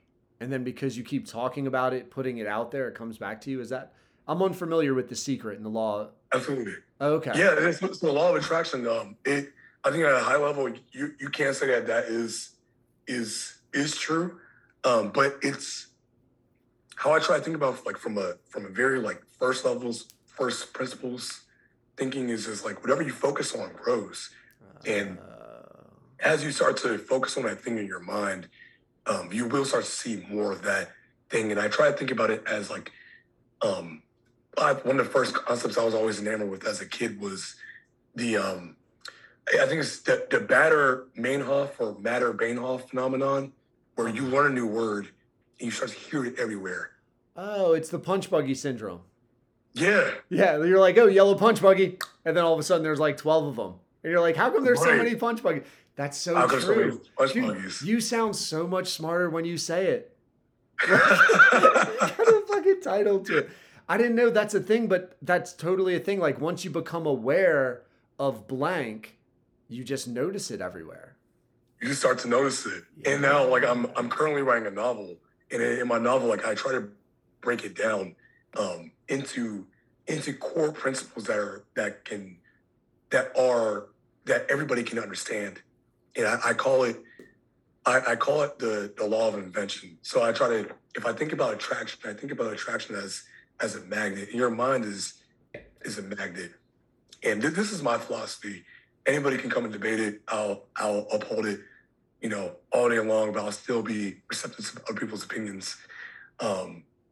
But as I've been fleshing this out for the past year and a half, is that your mind is a magnet. Whenever you focus on, you attract. And there's also another theory that I've been conceptualizing and really just in focusing on, called a hierarchy of belief.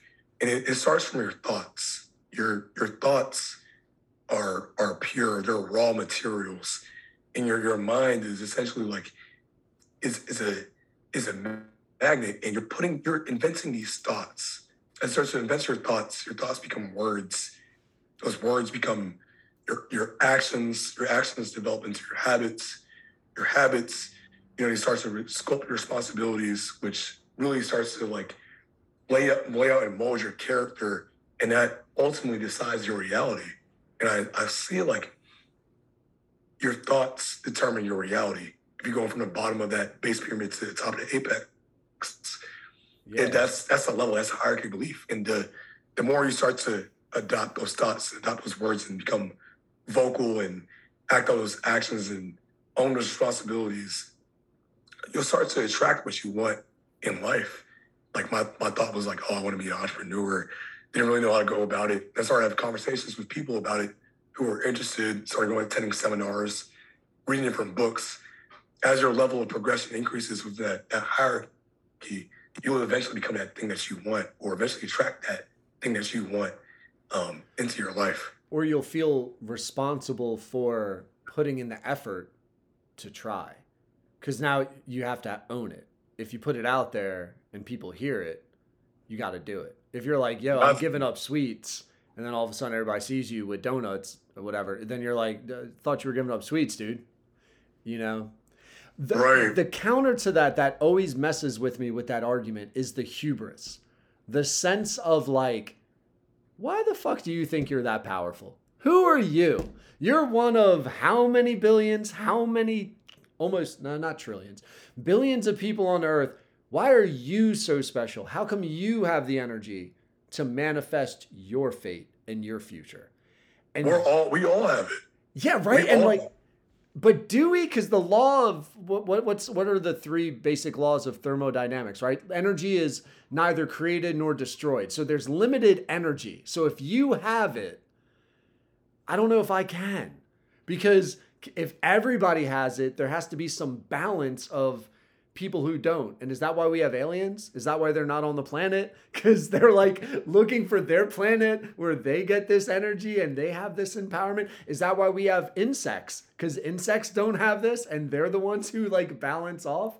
And I don't know if that's like too simplistic or stupid, but like no. That's where in the argument, if I keep going with it, I get stuck. Is like, but I thought life like yin and yang balance, but maybe I shouldn't look at it as a balance.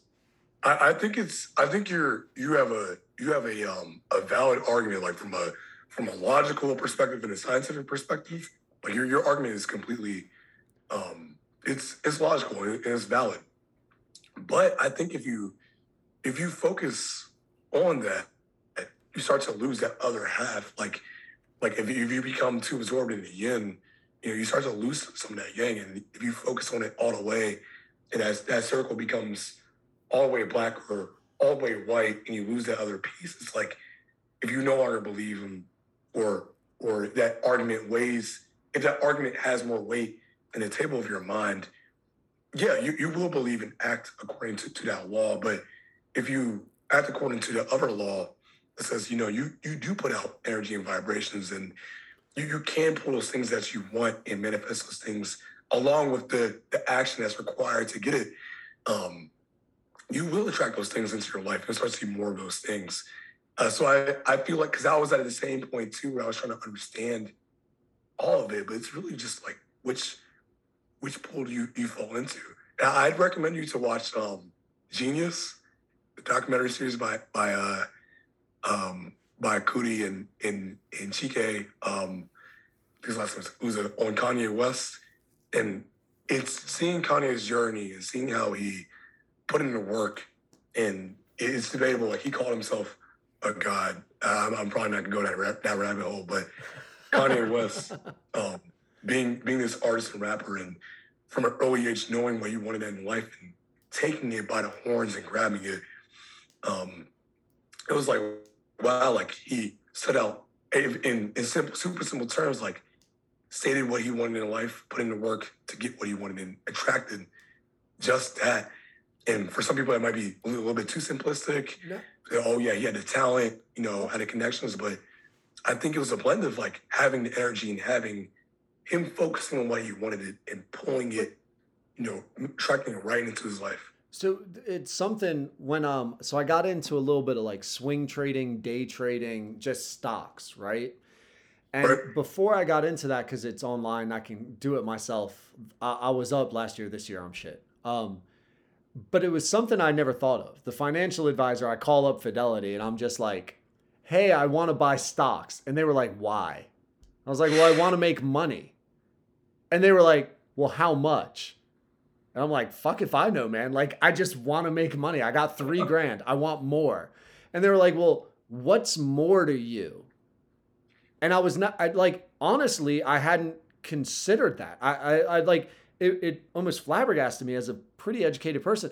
I had not taken the time to actually define success.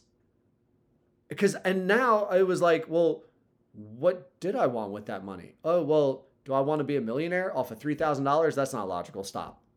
Or the risk is you're going to probably lose your $3,000 to be able to make that happen, right?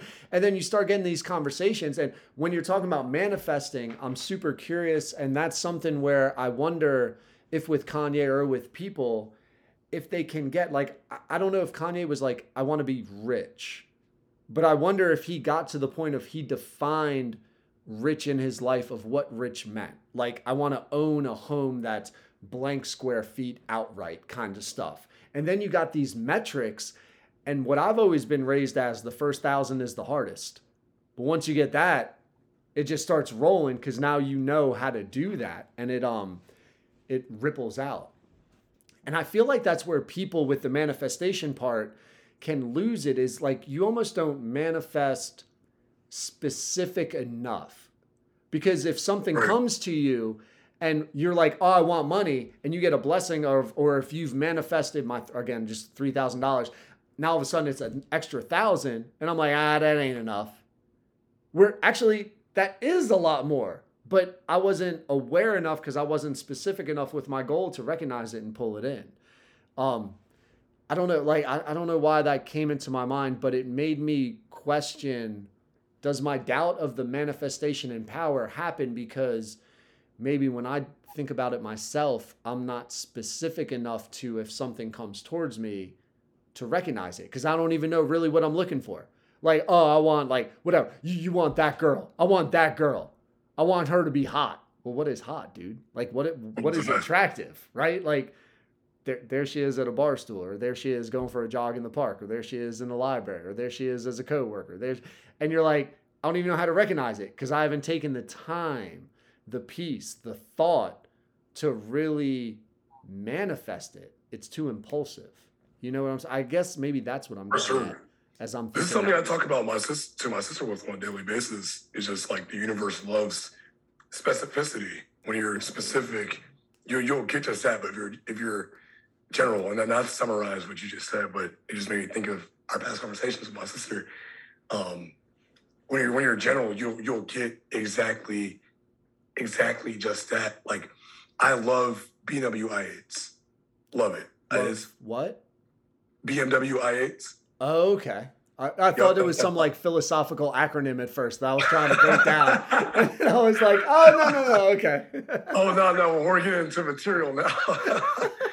You just regular old material possessions. But I absolutely love that car. And I aspire to have one within the next year. And it's when I've been out and about, it's like, oh, like I want that car. Like, every time I've been traveling, like, my brain was on autopilot, trying to find it. And whenever I find one, like, I was like, I'm getting this closer to owning one. Just 2 years ago, I was test driving one in a trip to San Diego. And it's like, it was a different color from the one I had on my vision board. But I think, again, going back to our ways of learning, like visual, kinesthetic, and auditory, for me, visual and kinesthetic. When I drove it, I was like, I can't wait to own one. And now I'm seeing one at such a rapid pace when I go out, and taking pictures of one every time I see it. Like, even when I'm driving, like, I have to take a picture of it because, like, I'm getting that much closer to owning one. And make sure I'm putting the work into it to have one too. That's what I'm wondering. Like, that's got to affect your choices of, do I need to stop at Starbucks? Do I need to go out? Do I need to order an extra blank, or does it not have an effect on your daily habits? I don't think it has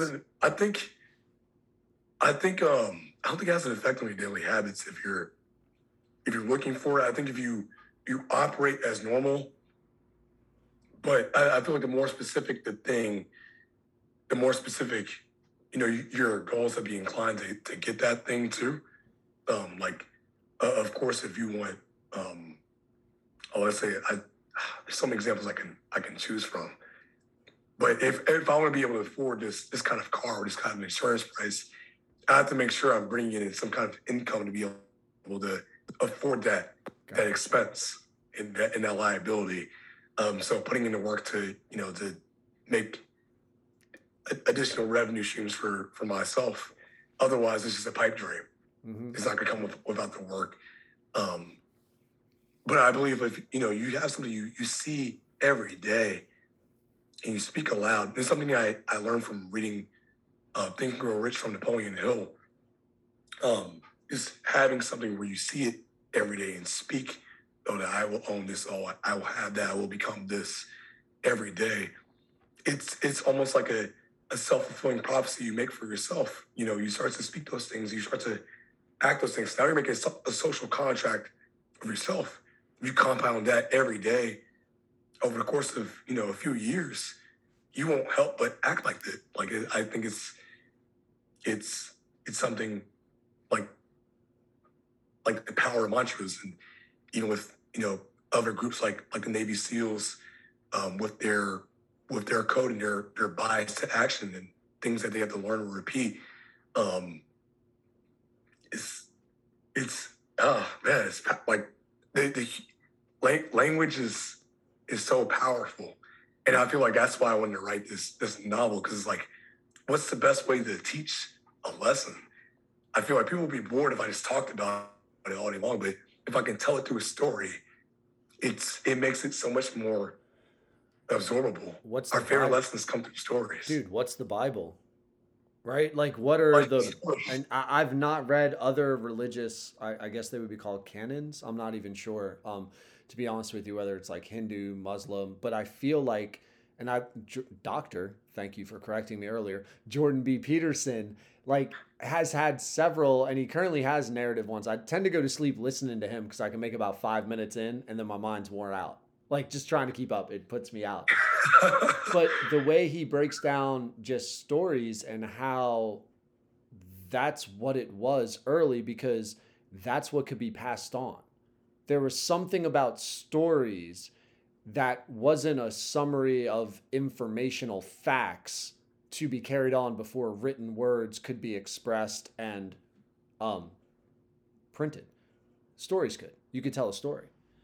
So it's interesting that you bring up the power of words, because there is, God, I can't get too philosophical this deep because I'm just not educated enough. But like, this is like my zone, right? Yeah, right. So like, did it come? Like, where do you get your power of word belief from? I feel like it's mixed, because I feel like I'm religious and spiritual. Like, I grew up Christian. I questioned different Christian beliefs while I was growing up, and that while I was like diving into the Stoicism pool and drinking from that pond. But then I came back to it. I read the book, The Alchemist, and like it came back to me. I guess it could be a thing like my name in the Bible means God is with us. And it hit me like when the pandemic, you know, first started 2 years ago, as I was reading The Alchemist, I was like, oh man, like, forgot what my own name means.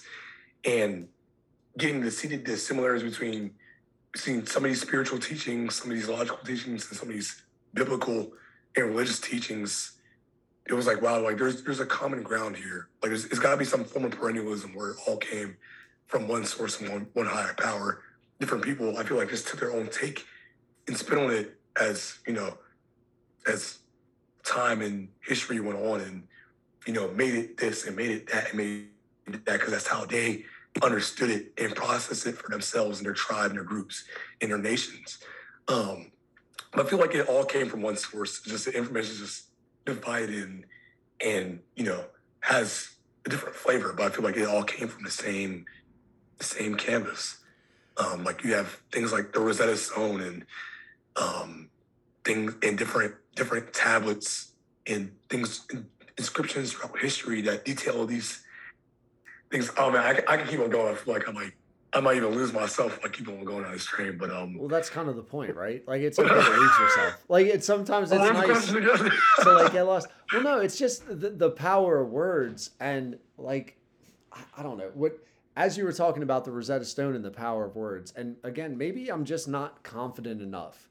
Maybe I'm way too humble, but I'm like, our communication seems to set us apart. I feel like the human race's communication allowed us to be dominant. And I don't mean to be sacrilegious, because apparently, like in the Bible, God put man in charge of the earth, right? So I'm not trying to like crap on that, but it seems like our ability to communicate verbally and in print, visually, helps us to maintain dominance over bears. Because you can look up how to make a gun and you can make a gun, right? Like, you don't know how to make a spear, you can make a spear. You don't know how to kill a bear, you can find a book, How to Kill a Bear. And if a bear is a threat to you, you know, if you need to go in the water to maintain with sharks, you can prepare yourself. I doubt sharks can go to a library, figure out how to get on land and come take over Delaware, right? Like, for some reason, that knowledge They don't have sharks in the coral reef of Australia figuring out how to fucking get legs and grow on land or how to adapt to conquer, where we make boats for some weird reason, right? And like we go to their homes and we act like it's ours. So the language has really empowered people and allowed us to dominate the earth. But it's not like we're the only ones who communicate. Birds chirp all the time, right? Dolphins have radar. Dogs bark, you know? So it's like, why is ours so much better? Because we have linguistics? Because our tongue allows us to do this? Or is it really, does it come from the God that created people and empowered us to have domain over the earth? I don't know if I got you back on track or if it was a different track. You bring up a great point. And I feel like language is the first invention by mankind. And it comes in so many different forms, right? Like linguistics, body language, subtle cues. That's another one too, man. Body language. It's like 95% of it. Yeah. Like I can tell when you have something important you want to say, just often like very small subtle cues and vice versa. And like things like reading the room versus being tone deaf, like body language, if you can't read it, you're at a complete disadvantage. Almost like being, you know, non-literate. If you can't read the room, you know, or putting book smart to the street smart, you lose out on certain social advantages, yeah. Or you might face a huge disadvantage.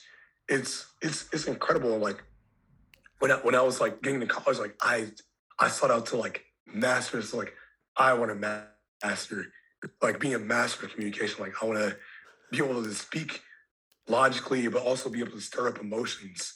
You know, when trying to relay empathy or receiving empathy, like how to pick up on verbal cues that I might have missed and communicate with different people from different types of cultures. Like, I was like, I just want to be a master at communication.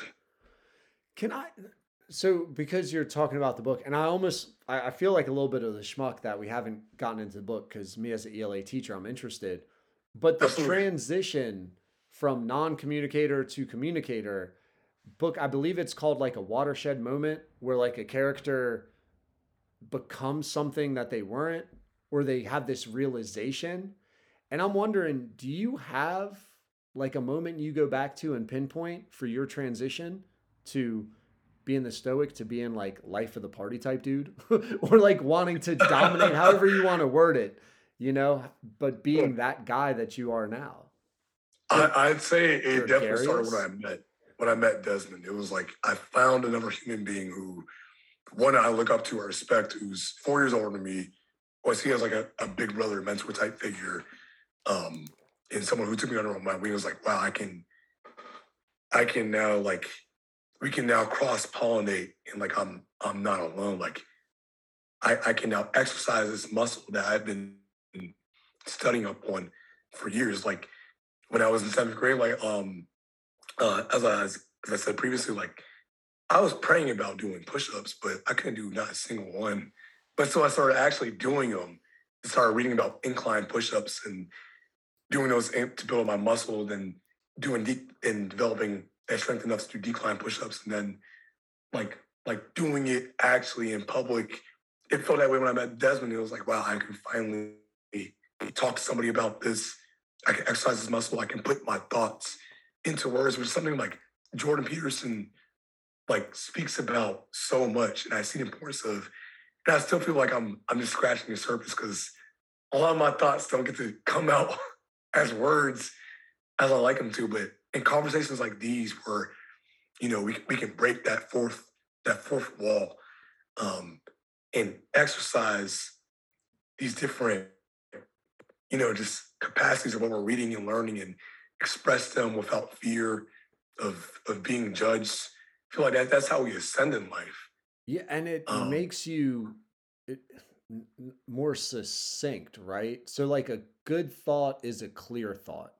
Wasted words are terrible, right?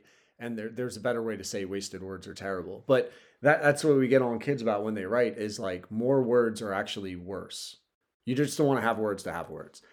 And dudes like Jordan Peterson, they take so much time in figuring out how to articulate it, not only to like win the conversation, because that's their whole fucking job is to like be like, dude, I've thought this out. You can't beat me. This is a clear argument. You're going to have to take me 82 levels deep to maybe find something that I can say, yeah, it's a half inch off. But if you don't have those conversations, if you're the dude that's alone in your own head, iron sharpens iron, you never get challenged. You never have to interject. You never have to read a body cue to figure out the way I'm wording this, I've lost them. So clearly I'm too wordy. Either I need to do something with my tone, or I need to do something with my word choice, or I need to do something with my analogy to keep them locked in. So for you, it really just started with one-on-one. And then isn't that like a law, the powers of two, where one becomes two, two becomes four becomes 16? Was it something gradual like that for you where, all right, I got the confidence with one and now your group just grows? It was that simple? I felt like it was kind of like that. Yeah, now she's saying like that. I feel like it was, and I look back, I feel like it was like that. And I feel like I'm still scratching the surface. Because I found that, you talk about writing, and I found my friend Clement, and really got me on a habit of journaling. My mentor Trent really got me in a habit of journaling. And when I'm able to express my thoughts into words, and it's coming out, it's like, wow, then I can talk better. I feel like it's that hierarchy of belief yet again, thoughts into words and words into actions, that progression just. The more I do it, the clearer and more articulate it becomes. And I feel like my pain of when I was younger, when I had the surgery, nobody could understand me. And even sometimes now, I'll have to repeat things twice so people can really just adjust to the frequency of my voice. People will say all the time, bro, I never understood you growing up. But after I knew you for some time, I can finally understand what you're saying. It's like an accent. Right. And for me, it's the more I write, the more I practice and talking. I want to be understood, because the pain of not being understood when I was younger felt like hell. It was torment, because what can I do? Do I need to draw stick figures and pictures and use text to speech apps? Because communication is just so essential. I feel like everybody at their core wants to be understood. And they want to be felt. Yeah. Yeah, man. It's terrible for a kid who's trying to learn their identity that they don't get to bounce what they're thinking off of others to help them figure out if that identity should be theirs or not. Because most people, while you're trying to find the identity, it's what does it do to others, right? I can be a smartass as long as I'm not completely isolating myself. So if I go too far into being a smartass, then it's whoa, all right, tone it back, Sean. Right? And that's basically what adolescence is whatever you feel you want to be, you start testing and pinging radar off. And when the signal comes back, okay, that's my lane. But if you can't ever ping out, that's a terrible place to be. It's a terrible place to be. For a kid. I think you get ostracized, and it just become it sucks. It sucks. I feel I've always been trying to find that balance of am I introvert, am I extrovert?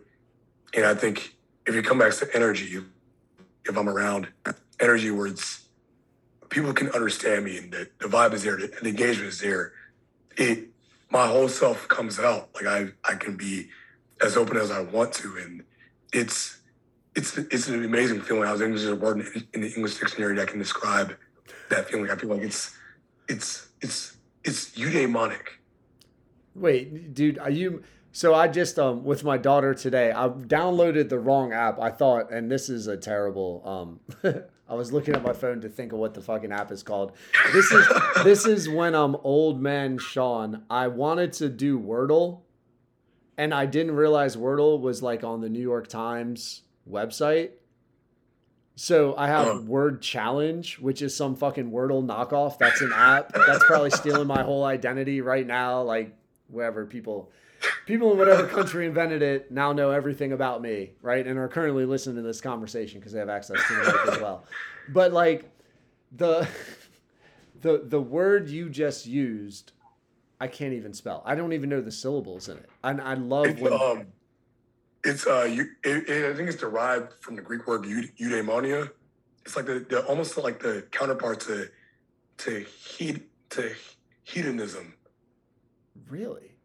Yeah, it's like where pleasure is derived from, like hedonistic pleasures or hedonistic pleasure or hedonism is derived from more sensual pleasures or materialistic things.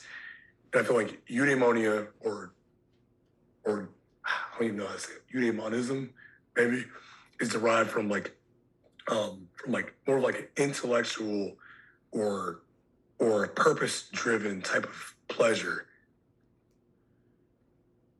Jesus, I think in my own words, that's the best way I can describe it. But I know I used to always like E-A-U or E-A-U-D-A-I-M-O-N. I swear I'm not trying to call you out, dude, because I just started it with a U. Like, I'm going to Google it after this shit. And I always just said like wordsmith to describe. That was my word with everything you just said. Like I seriously get, I don't know if it's an erotic or a hedonistic pleasure, but I'm gonna have to like check myself next time. But I just fucking enjoy wordplay and conversation. Yeah, I feel like that's eudaimonia. Like I'm 2 levels below freestyling, if that makes sense, because I can't keep the rhythm. But I feel like I can just fucking roll, yeah. But the rhythm always evaded me. But again, I never tried to like do the whole rapper thing or whatever. But like people have been like, the way you speak and the way you just fucking roll with shit, like you just enjoy. If we know, if we say the sky's blue, you're gonna be like the sky's green, just to fucking be like the dude that says the sky's green, to see if you can convince us that the sky is green. And then once we think the sky's green, you're gonna flip it and be like, no, it was blue the whole time because. Like, I didn't know that was an actual, like, you made it sound like a clinical term. I think that's like the punch buggy syndrome coming back again. It might be, dude. I love it. Yeah. I love the word. All right, dude, let's get into the book. 'Cause it's really cool when people try to write books. I've tried to write 2. I got half a page and I was out. I mind fucked myself, man. I really did. Like, I had too many ideas. I don't think I planned it well enough. I got overwhelmed by the totality of how do I keep this going? And when the way you're talking about stories and the vision you have, I'm curious about just basically like not so much how it got started, but how's the plan for it going? It's been an iterative process, to say the least. Like I have like 6 previous drafts, and I was like a low-key perfectionist on this. And I was like, oh, if this is something I want to do, and I feel like this is my purpose in life, I want to get it right on the first go around. And that was a terrible mindset to adopt. Pressure. Or a terrible mindset that I operated off at that time. It's taken me a long time to really transition from, this is a draft process. Like, I'm going to be writing about 60 drafts until like I'm ready to send it out to an editor. And then I'm going to have to go back at it again. So it's really been transforming me as a person. Like, my perfectionist shell has been decaying and dying from the inside out. And it's like, I've become comfortable with like doing things again and again and again. 'Cause I come from I love technology. And I'm really in a phase where I'm trying to become more comfortable with blending the other hemisphere of my brain, and going from technical to creative has been a challenge for me. But it's like it's happening. I see the progress of it. How it started was, I was reading The Alchemist right around April 2020, after the launch of the pandemic, and after I read it, I learned how to listen to my own heart. And before I read The Alchemist, I probably would have thought like this is a bunch of like cliche media Disney driven, BS. Listen to your heart, like that's a bunch of it's BS. After I read the book, I was like, oh shit, like this is real. Like you can actually listen to your heart. And I spent about 3 days like trying to listen to what my heart was trying to tell me about my past and about the soul of the world in different terms coined from the book, the novel, The Alchemist, from Paulo Coelho. And my heart opened up and taught me about, you know, my past dreams I had when I was a kid that I wanted, about how I would draw up inventions and how I would, you know, have all these different ideas and thoughts. And when you go to MIT and I would have like a notebook full of inventions, had no idea where it went, but it was like, wow, that was my dream at one point in time. Along the way, as I got sophisticated in, you know, society, like really pulled me into my adolescence, pulled me in, I lost sight of my dream. It was like, I forgot about it. As life happened, you know, we forget about our natural inclinations that we ran to when we were kids without fear of failure, with full passion and steam ahead. And An Alchemist, you know, helped me connect me back to that first love that I had, along with some other things. And it was like this whole transformative process. That summer, I'm working at IBM, and I meet Clement, and he's teaching me and a group of others like how to file our patents. It's like, yo, this can't be crazy. Like this can't be coincidence. And again, going back to law of attraction, like I felt like I attracted that into my life. Some people could say, oh no, it was like, you know, pure coincidence that happened. For me, I feel like, yeah, I attracted that into my life. And it was like, I feel like, we're all inventors, but in a metaphysical sense, like we're inventors of our minds. And we can invent our own thoughts. And we can invent our own thoughts to become our own reality through that hierarchy of belief. And it's like, okay, like, all right, now I have philosophy to go off of. How do I construct the story? And I just asked a question. I've never seen like Avatar: The Last Airbender. I have not. I think I might have seen the trailer. Bunch of shaved head kids. Yeah. Okay, that's about as far as I go. That's as deep as I have. Any favorite work of fiction, be it book, movie, TV series? Just any fiction? I don't want to hide any fiction. And for some reason, I don't know why, I've been recommending it to kids, that Animal Farm that I just read. But although, like with Netflix, Cobra Kai has been tickling me lately. I even use Animal Farm as an example.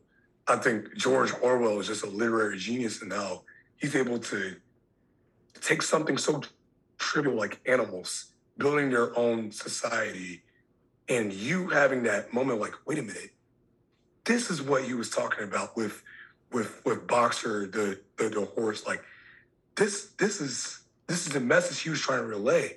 But he was like in the Bible, like it's like, it's hidden in this puzzle of literary, of just like literary, of dialogue and like, yeah, it's elements, man. 'Cause there's 30 characters, and who knows what character you're going to connect with and grab what message with.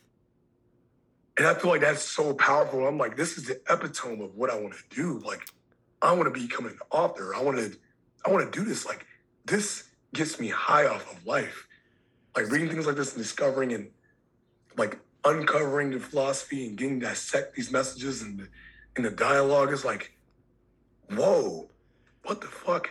So and when I read The Alchemist, it was like, I want to do this, but how can I tell it in my own way from like my background? Like what when did I break out my own mold and how did I do it? And how do I tell it through like an engaging story that's like full of adventure that goes along, you know, the hero's journey? How do I connect these two, my love for philosophy and like storytelling abilities together? And like I grew up, you know, playing games like Pokemon and like watching anime and like diving into different cartoons, and I spent a lot of time like dissecting those shows and like how the writers and the authors brought those elements together. I'm like, I'm just amazed and blown away. Like, this is what I want to do. Is that what you went to? Did you go to college to be a writer? What was your major? I did. I went to college for computer science. Yeah, right. Switched to engineering, switched back to computer science, and switched to business. And it's like, wow, I want to blend both these elements together, like not only the writing side, but if we pull back and zoom out, like also the tech side too. What do you, I thought of two things. Number one, no wonder the perfection fucks with you. Like, cause if you're an engineer, right? Like it's all about, if you don't have perfection, you're fucked. And Elon's done things like, no, I want rockets to blow up because then we're testing the limits of our perfection, right? Like type shit. So, but that would fuck with me if my whole but your educational career was about like function. And now all of a sudden my story isn't functional. And it's like, abort, like the robot that just starts tweaking out.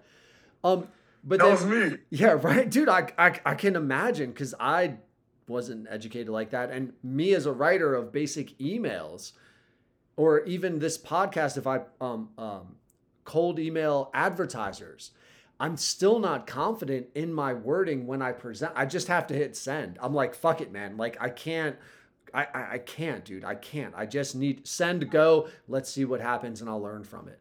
So like, I get that aspect, but what I don't get is does the love of story is as simple as your story, love, and the hero's journey? Is that just an anime vibe from you?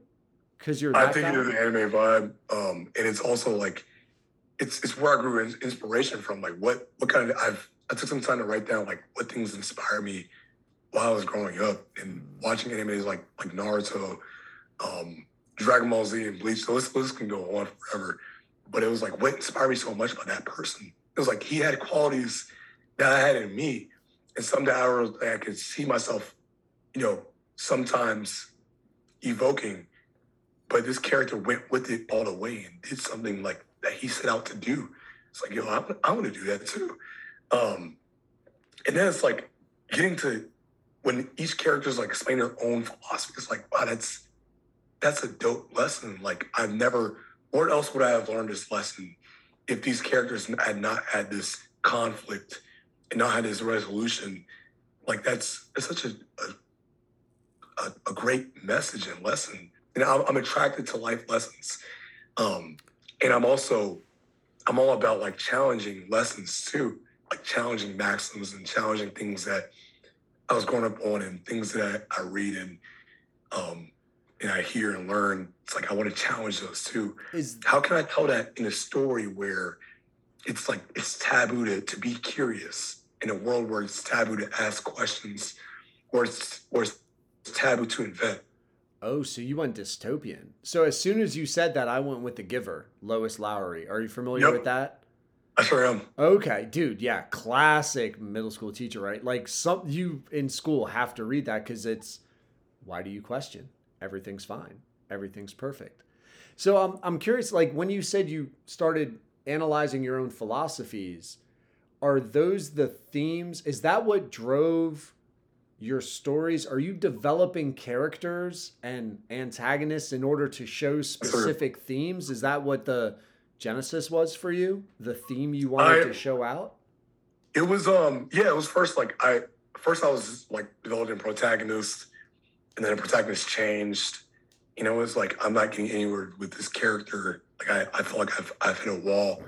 And then I was at like a close friend of mine's house, and it was like I was reading the sign that he lived on, and the sign said Zenith Loop.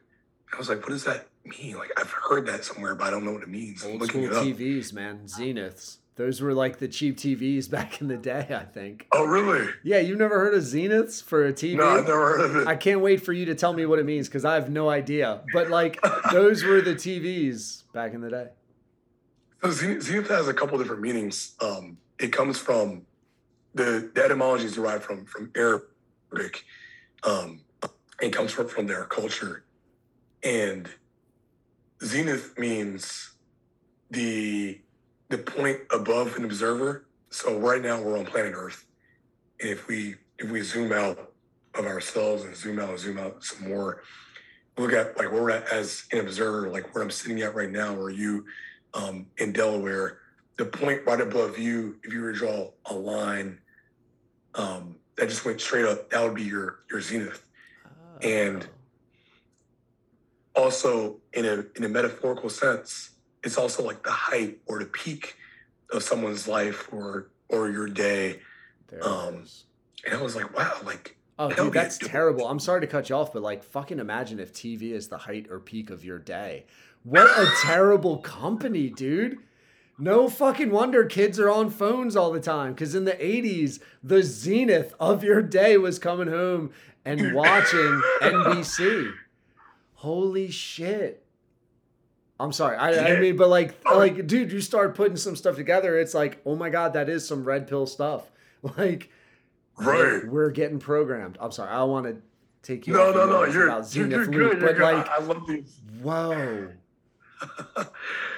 Yeah, it can get pretty crazy. And then on the opposite is your nadir. And so it's your nadir is the point below an observer. And so for us, that would probably be like Australia. And that line can keep going down, and your nadir can be, you know, also like the lowest or the, you know, right, that valley of someone's life or of a thing, like when something sucks or is at its like most bottom point, called the nadir. And I was like, what if I constructed characters around these names? The same way like how you have SpongeBob SquarePants being a sponge in the sea or Sandy Cheeks being a squirrel. Like, what if I could take that and use these characters as these, have them personify these traits? Dude, and that was like, oh shit. Oh my God. Like, I'm sorry, dude, but fuck. Much Afraid. Have you heard of the book Much Afraid? I haven't heard of it. What's it about? Oh, dude, and I don't mean to cut you off. I had to look it up, and I'm sorry because I normally don't do this. I'm trying to do this on my phone. It might be not the book. Hind's Feet on High Places. I'm sorry. The main character is called Much Afraid. Hind's Feet on Hind's Places. On High Places. Novel by Hannah Hurd. 1955. It's Christian fiction. But basically, Hind's Feet, or Much Afraid, is the main character. And guess what the main character's main trait is? They're fucking fearful of everything. And it's nothing but this character personifying. And every time, and I don't remember any of the specifics, as evidenced by the fact I didn't even remember the title. But it was awesome because it's so concrete yet so abstract. It's like, you're meeting, it's almost like Seven with Brad Pitt, where it's like, oh, this is sloth. And like the body's dead and you're like, why is this sloth? Oh, why is this gluttony? Oh, it's gluttony right there. So Much Afraid deals with personified elements of salvation and what keeps you from salvation. So like Much Afraid will deal with greed, and they personify greed and make greed a character. And it's a super cool concept, man. I'm sorry, I didn't mean to cut you off, but no, I love books like that because it makes very complex things simplistic. And that's what I loved about anime. With anime, it was like these characters that had these names or these traits or these powers, that became their personality. And like I got to see it and hear it in another language, in Japanese voices with English subtitles. Like, wait a minute, like this is cool. And like, now I find myself coming back to it and like, is this where I get my inspiration from? Like, and digging, hyper analyzing the characters in that writer and an author, like, how did they construct these elements? Cause I want to do the same thing for my characters in a way that hasn't been done before. And it was like, When I was writing the drafts, it was like, okay, the main character's gonna be trapped underneath, you know, a thing of ice because he's been frozen for 100 years. So I was like, wait a minute, Avatar did that. I was like, wait a minute, Captain America did that. I was like, fuck, different storylines or intros I'll come up with. I'm like, wait a minute, they did that. They did that. Yeah, you're inundated with storylines in our culture. And it's like, it's absolutely insane. I'm like, I just had to come to a point like, okay, nothing's new is under something. I want to be as original as I can. How can I, you know, create like an empire like George Lucas did with Star Wars that now has like millions of fans all over the world, or like Suzanne Collins did with Hunger Games, or like I forgot the woman who wrote Harry Potter. I forgot her name. J.K. Rowling did with Harry Potter. it's like I want to be like them, and like maybe I might not get it my first try. Maybe I might, but I know I need to discard this perfectionist shell of me. And maybe that can be a flaw that my main character has, you know, throughout the storyline. It has to shed. So it's been a journey. And I realized if I want to pursue this, I have to pursue this full time, along with another venture that I'm trying to start at parallel to writing this novel. Full time, like you consider yourself a full time writer? Full time. No way, dude. What does a full time writer do all day aside from day drink? Yeah. Yeah. Irish coffees in the morning, and then it just gets worse from there. In the beginning, it was rough. Just trying to set that perfection still, trying to find which time I wrote best. Seeing that I don't write comfortably from home, like I have to get out. I do need to be in at a cafe to write, where it's like there's ambient noise, but where distractions are very few and very subtle. I was a lot of wasted time, like staring at the screen and avoiding the actual work. Like the shirt I have on is like, it says anything but the actual work. And so now I wear it as like a joke, like just remind myself, like you gotta shed that shell. A lot of, for me at least, a lot of like playing different video games like I did when I was a kid, to just find different elements. Like what elements am I attracted to about this storyline or in this RPG game? Just taking back into my childhood for real, and just shelving up these old memories and like, okay, this is what made me tick about this. This made me tick about that. All right, I don't want to steal this completely, but this is a literary element I'm attracted to. How can I implement that in my own story? Listen to different interviews and guys like Stephen King and the guy that directed the Titanic, James Cameron. Yeah, listen to them talk and like, okay, this is what you mean by I can relate to you because I'm going through the same pain point right now. Like this is how I get over it. Okay, it's like it's a whole bunch of zigzag. I don't think any of it is like set in motion, but now it's finally getting down to like, okay, this is how I write best. Some authors do a great job at outlining. Some other authors like Stephen King do a great job at just writing and going with it. It's like, okay, like there's no one way to go about this, but I realized with myself, like in any endeavor I've gotten into, I become successful at or gain confidence in, I need to do this every single day. I need to be working on this every single day, or else I'm going to lose my momentum. I'm going to get mad and frustrated I haven't worked on it. It's going to be it's going to be this loop of hell where I don't get anything done. Purgatory. So, yeah. And then now it's like, since I'm full-time and I bought myself time, it's like, all right, I have 10 months to finish my first actual manuscript and draft. No, can I? And I'm back. Dude, and again, so sorry to cut you off, man, but like good. That, and I have no idea if you have or not, but the romanticized American, let me go backpack in Europe for a year and take off a college type trip. The fact that you just said, I bought myself 10 months to write a novel. What a fucking great way to just like, are you a writer? Am I not? Is this something I'm into? Am I not? What will I get into? Am I not? Who fucking cares? I'm young enough to just have done it and to like live through it. I think it's so cool, man. I don't think that's a risk, and that's the manifestation and thought and goal setting that probably leads to a lot of unhappiness and resent, because now all of a sudden you're 45 and you regret the fact that early on in life you never took blank amount of time to just see, could this fucking be?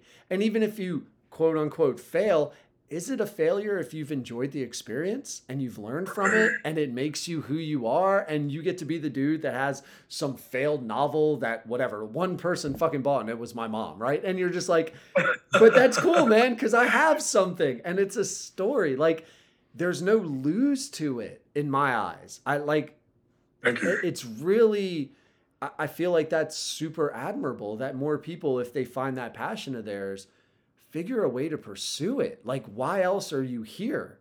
but to pursue that passion and to see, is that your passion? Because if it's not hero's journey, you're probably going to get turned around and you'll find the other damsel you're supposed to save, the other quest you're supposed to conquer.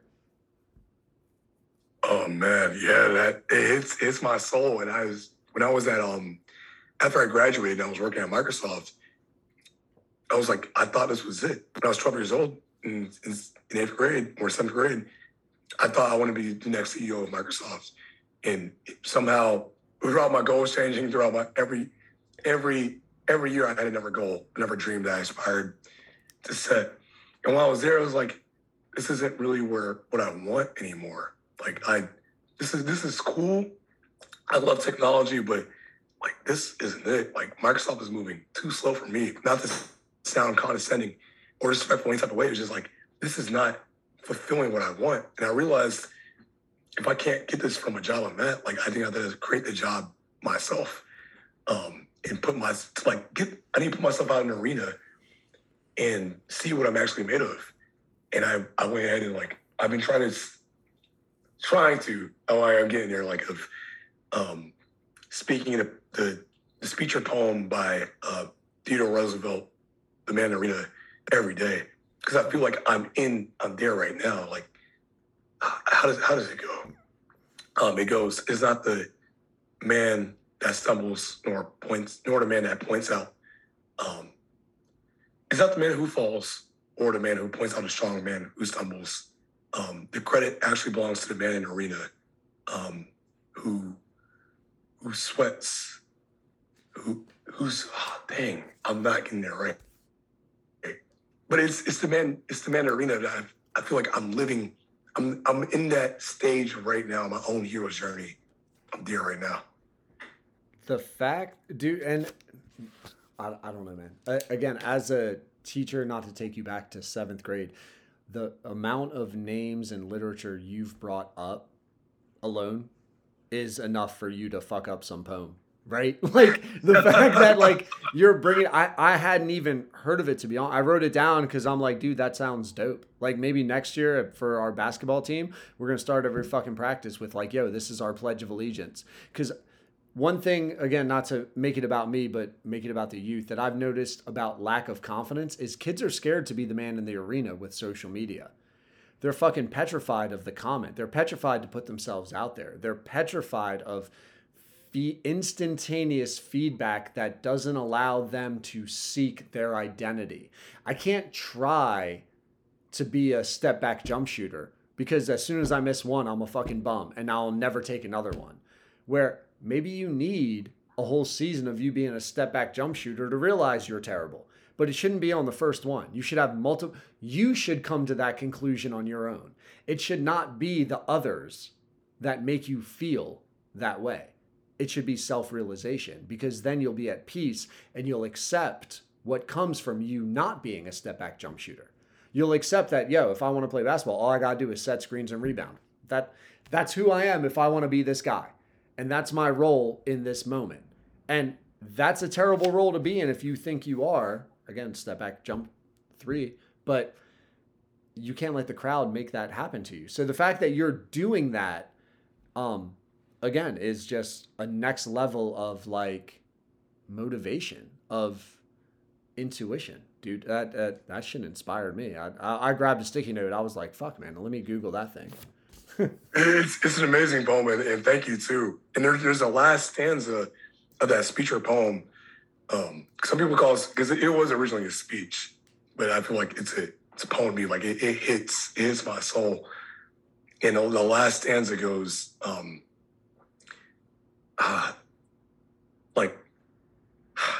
I get it all the fuck stuff, but it's like neither be with those souls who neither know victory nor defeat. And it's like, wow, like I don't want to be man. This is live too. No, it's not live, man, but it'll get posted as is. Do not feel bad. Again, I had no idea about this, and I'm looking it up on my phone. It's a fucking Roosevelt speech, April 23rd, 1910, gave what would widely become one of the most quoted speeches of his career And here I am as an educator that I have no idea about it. Who is best known? Yeah. So it is not the critic who counts, not the man who points out how the strong man stumbles, nor where the doer of deeds could have done them better. That's so fucking good. Or where the doer of deeds could have done them better. The credit belongs to the man who is actually in the arena, whose face is marred by dust and sweat and blood. I'm buying this fucking thing. Who strives valiantly, who errs, who comes short again and again, who because there is no effort without error and shortcoming, but who does actually strive to do the deeds, who knows great enthusiasms, the great devotions, who spends himself in a worthy cause, who at best knows in the end the triumph of high achievement, and who at worst, if he fails, at least fails while daring greatly, so that his place shall never be with those whose cold and timid souls, who neither know victory nor defeat. Fuck me, light a cigarette. So that his place shall never be with those cold and timid souls who never know victory nor defeat. Bro, you just made me. That's our fucking mantra. I'm buying that. Yo, I got a $400 budget and I'm blowing that bitch up. I'm painting a whole fucking wall with that thing, man. That's like some Russell Crowe, Gladiator type, Mel Gibson. They may take our lives, but never take our freedom. When you break that down, damn, how have I not known? How do I not know about fucking Frederick Douglass's biography till I'm 40? How do I not know about this fucking speech till I'm on a podcast with you, man? What the fuck? That's amazing words. And that shit's driving you. Like I'm sweating just right now. People won't be able to see you, man. You were like, you were going, I caught you side-eyed. Like it hypes you up, man. Dude, that's awesome. You write with that passion. That's fucking awesome.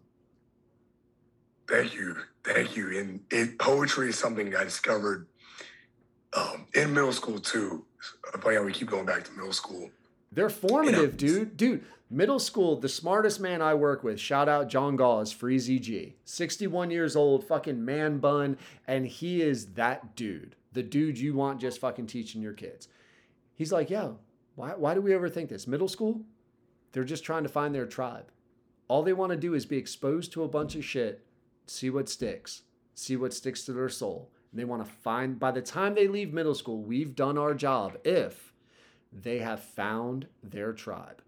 Not that they forced their way into one, but they have found their tribe. And I think what you're saying by going back to middle school is you just want to spray kids with shit.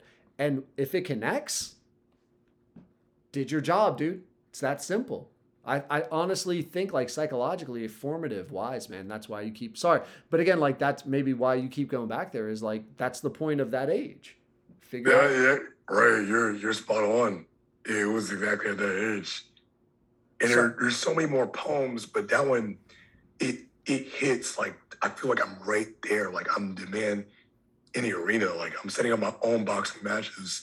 It's time, it's life, it's these different challenges I set for myself because I know I want to grow. Like, I want to write this novel and put it out there for the world. I want to help at least one kid. Like, to me, it was like, if I get a letter from one kid or from one person just saying it changed their life for them, I feel like I could die peacefully.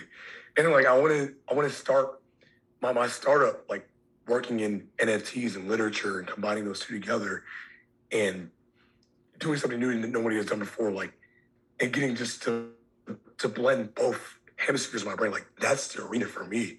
It's like boxing and weaving. And then my love for Rocky Balboa, and like, it's not about how hard you can hit. It's about how hard you can get in and keep moving forward. Like, that's how much you can take and keep moving forward. That's how winning is done. Like, I feel like I'm there right now. And when I was at Microsoft, like, I felt my heart was just crying out because it was like, this is not you. You know exactly what you want to do. Corporate. Why are you admitting it? Corporate. right? Corporate. Some people, and again, if that's you, that's cool, man. Some people want those parameters because they find that success elsewhere. But whatever, 30 minutes in, me being a fucking doctorate of education, like I diagnosed you with like, you need to have your creativity embraced and just see where it fucking goes. That's, I'm not trying to make sure you have 13 files filed within 20 minutes, right? Like I don't need 700 lines of code from you per hour, man.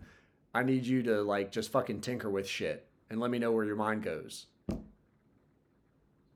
Oh man, it's such a frightening yet savory place to be, because for so long I was frightened by the unknown. And I was like, I try to list out different scenarios in my head, being the technological perfectionist, like, what would happen if I did this? And it was like, it would just keep going on a spiral. Nothing would get done in like 3 different scenarios until I had breakfast with my friend Corey, and Corey was just like, you know, it's all about, you got the balls to just take the leap of faith. I would write about the unknown. I'd write about faith. I would write different poems. And it was like, it was leaking out of me that I wanted to take this, but I didn't know what was going to happen. It was like, not taking a leap of faith. It's not as scary as we think. Because you want to, right? I feel like we're fucking survivors, man. We evolved. We're here. Dinosaurs aren't. Like, fuck a comet. Apparently we dealt with the comet, or we got through with the comet, where there were a microbe or a fucking tadpole, whatever, the horseshoe, like whatever we were, we got through it because we meet challenges. We want that smoke. For some reason, people want that smoke, dude. And like, whatever that is, if we can embrace that and not fear. And again, man, like that's what I'm noticing, which sucks, is like people limit themselves for fear of criticism. And it's like, is your mom going to be like on you about that? Like, cause she's what matters, right? She was formative. Are your mentors going to be on you about taking this risk and you putting in solid effort and applying good skills towards your dream? No. So if somebody fucking comments and was like, yo, your story is shit, that's going to mean something to you? No, right? Oh. You're the man in the arena, dude. He didn't have the fucking balls to be in the arena. Bitch, keep chirping from the sidelines. That's why you're there. Because you don't have the guts. Like, that's the mentality that people want to be, like, you want to embrace. You want to embrace that because that leads to creative risks. And then that's the personality trait I've always been attracted to, like growing up timid and growing up shy, watching Naruto and watching him like do these crazy things and just having the guts and to just like saying like he wouldn't go back on his word and he would stay true to his way, and over and over and over and over again. Some people like find it like irritating. I was like, yo, this is inspiring. Like he stuck to his guns. Principles. I want to do that same thing. And now it's like, what lesson can I teach to most of my book? Like what's on the back that people read to get them interested in buying it? And I feel like it's all about going into the unknown to fulfill your dreams and challenging these pre-notion maxims that, you know, has been set in place traditionally. Like, challenge those.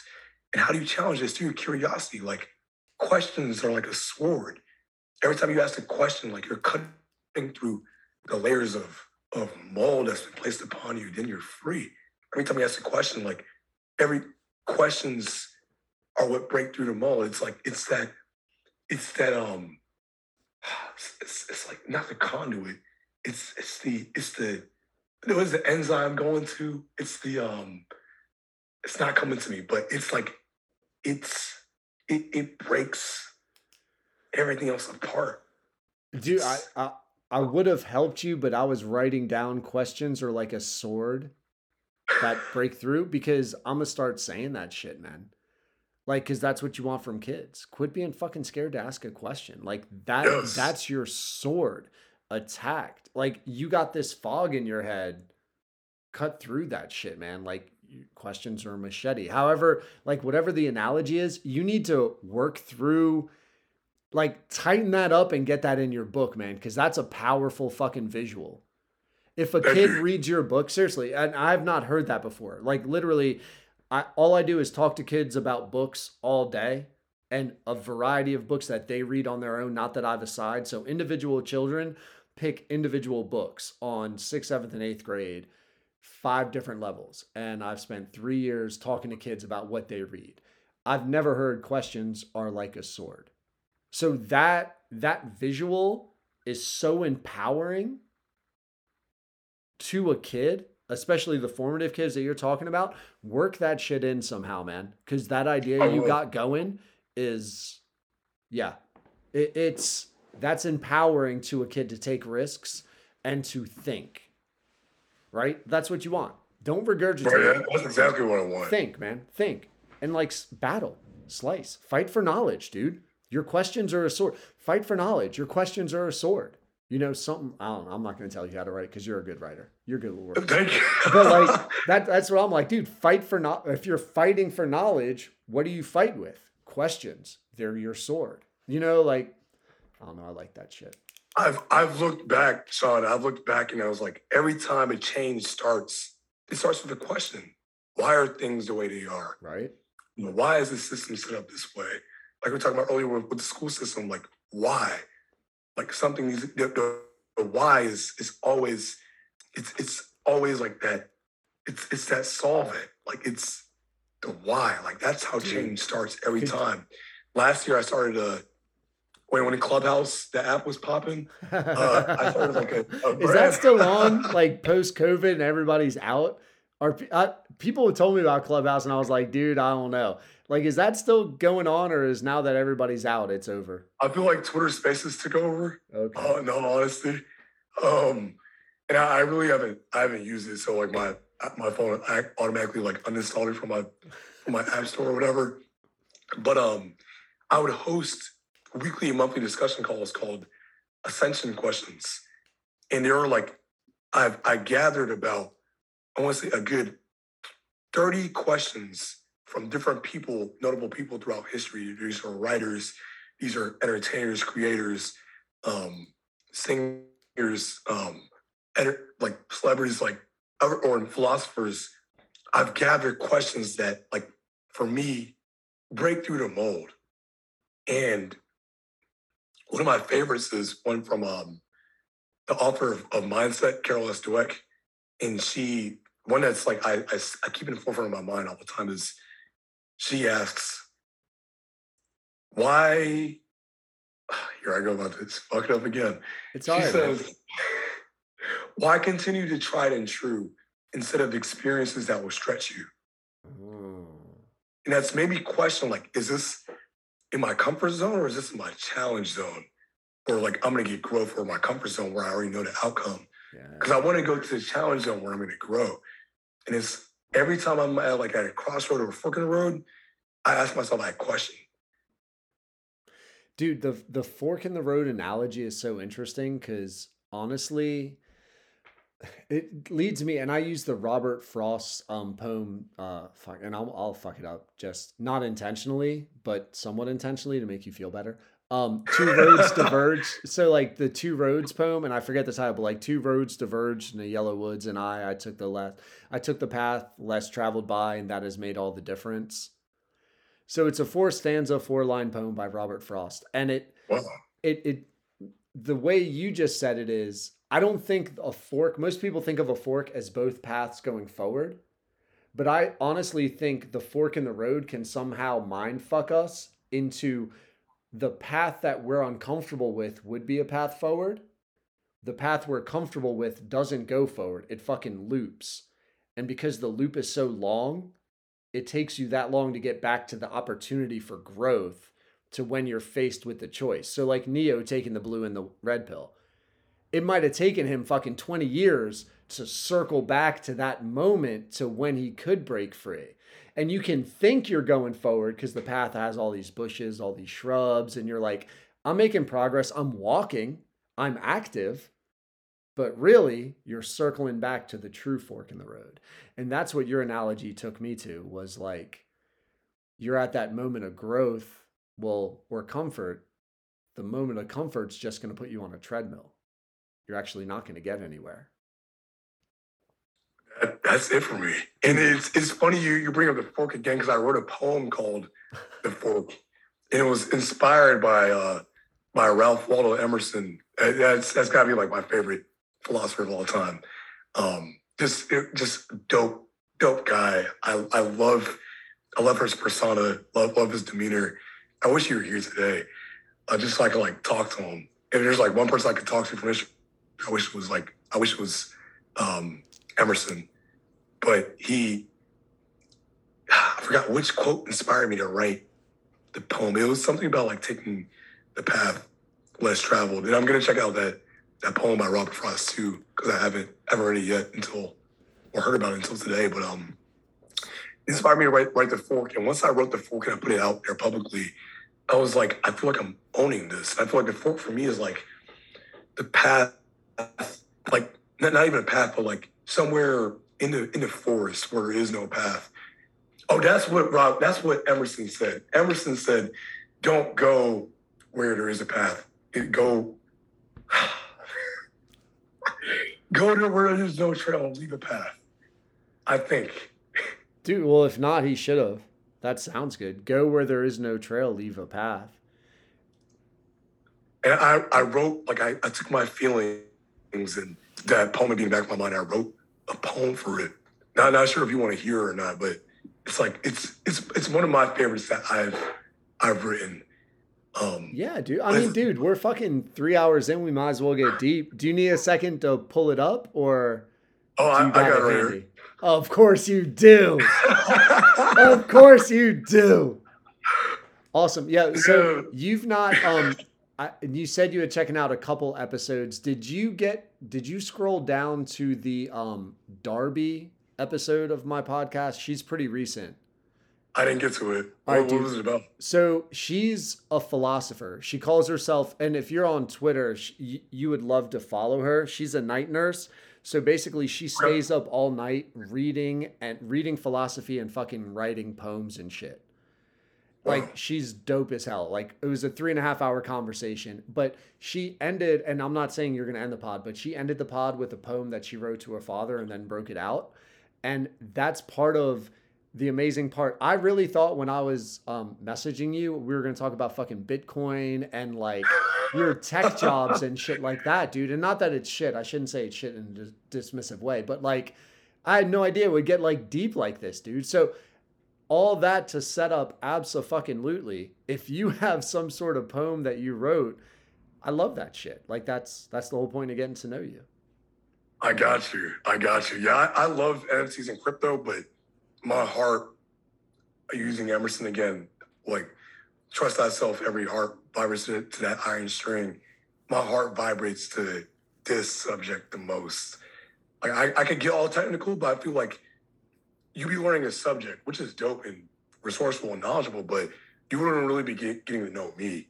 Yeah. I feel this is where my heart lies. My passion is kind of in that tech space. Yeah, right, dude. These are your thoughts. These are your feelings. These are your perspectives. And because I'm trying to get better at setting shit up, this is your poem. I tried. I don't know if that's professional or not, but I felt like that was a decent little segue. That was smooth. Okay. It goes, The Fork. The fork approaches my way ahead. It asks a question with no voice. It offers two options that are proven. It leaves me be to make one choice. Looking left, I see a path promising peace. The road to the right rejoices in delight. Imagination yearns beyond concern. Instinct wrestles between fight or flight. To play it safe and drop desire, or to fan out the fire by indecision. Trusting fully in thyself, I must act as if I have already manifested my vision. My blood begins dancing with excitement. My soul starts stepping in anticipation. There will be no going back, no room for regret. I choose to trek towards my own destination. I only hold on to hope. All outcome is out of my hands. The cost of fear now condescends by the seconds. I tell the fork that it too was trailed by two pioneers. Oh. Both in pursuit of their own personal legends. Wow. Wait, did I cut you off, or is that the actual end? That's the... Dude. I'm sorry. I really felt like I cut you off. Like, that was a little bit of a plot twist there at the end, dude. Wait, say because... Like the last like four lines again. It was the fork in the road was preceded by. Oh, the first one. The fork approaches my way ahead. It asks a question with no voice. No. The end. Oh, the end. I only hold on to hope. All outcome is out of my hands. The cost of fear now condescends by the seconds. I tell the fork that it too was trailed by two pioneers, both in pursuit of their own personal legends. Love that. In pursuit of their own personal legends.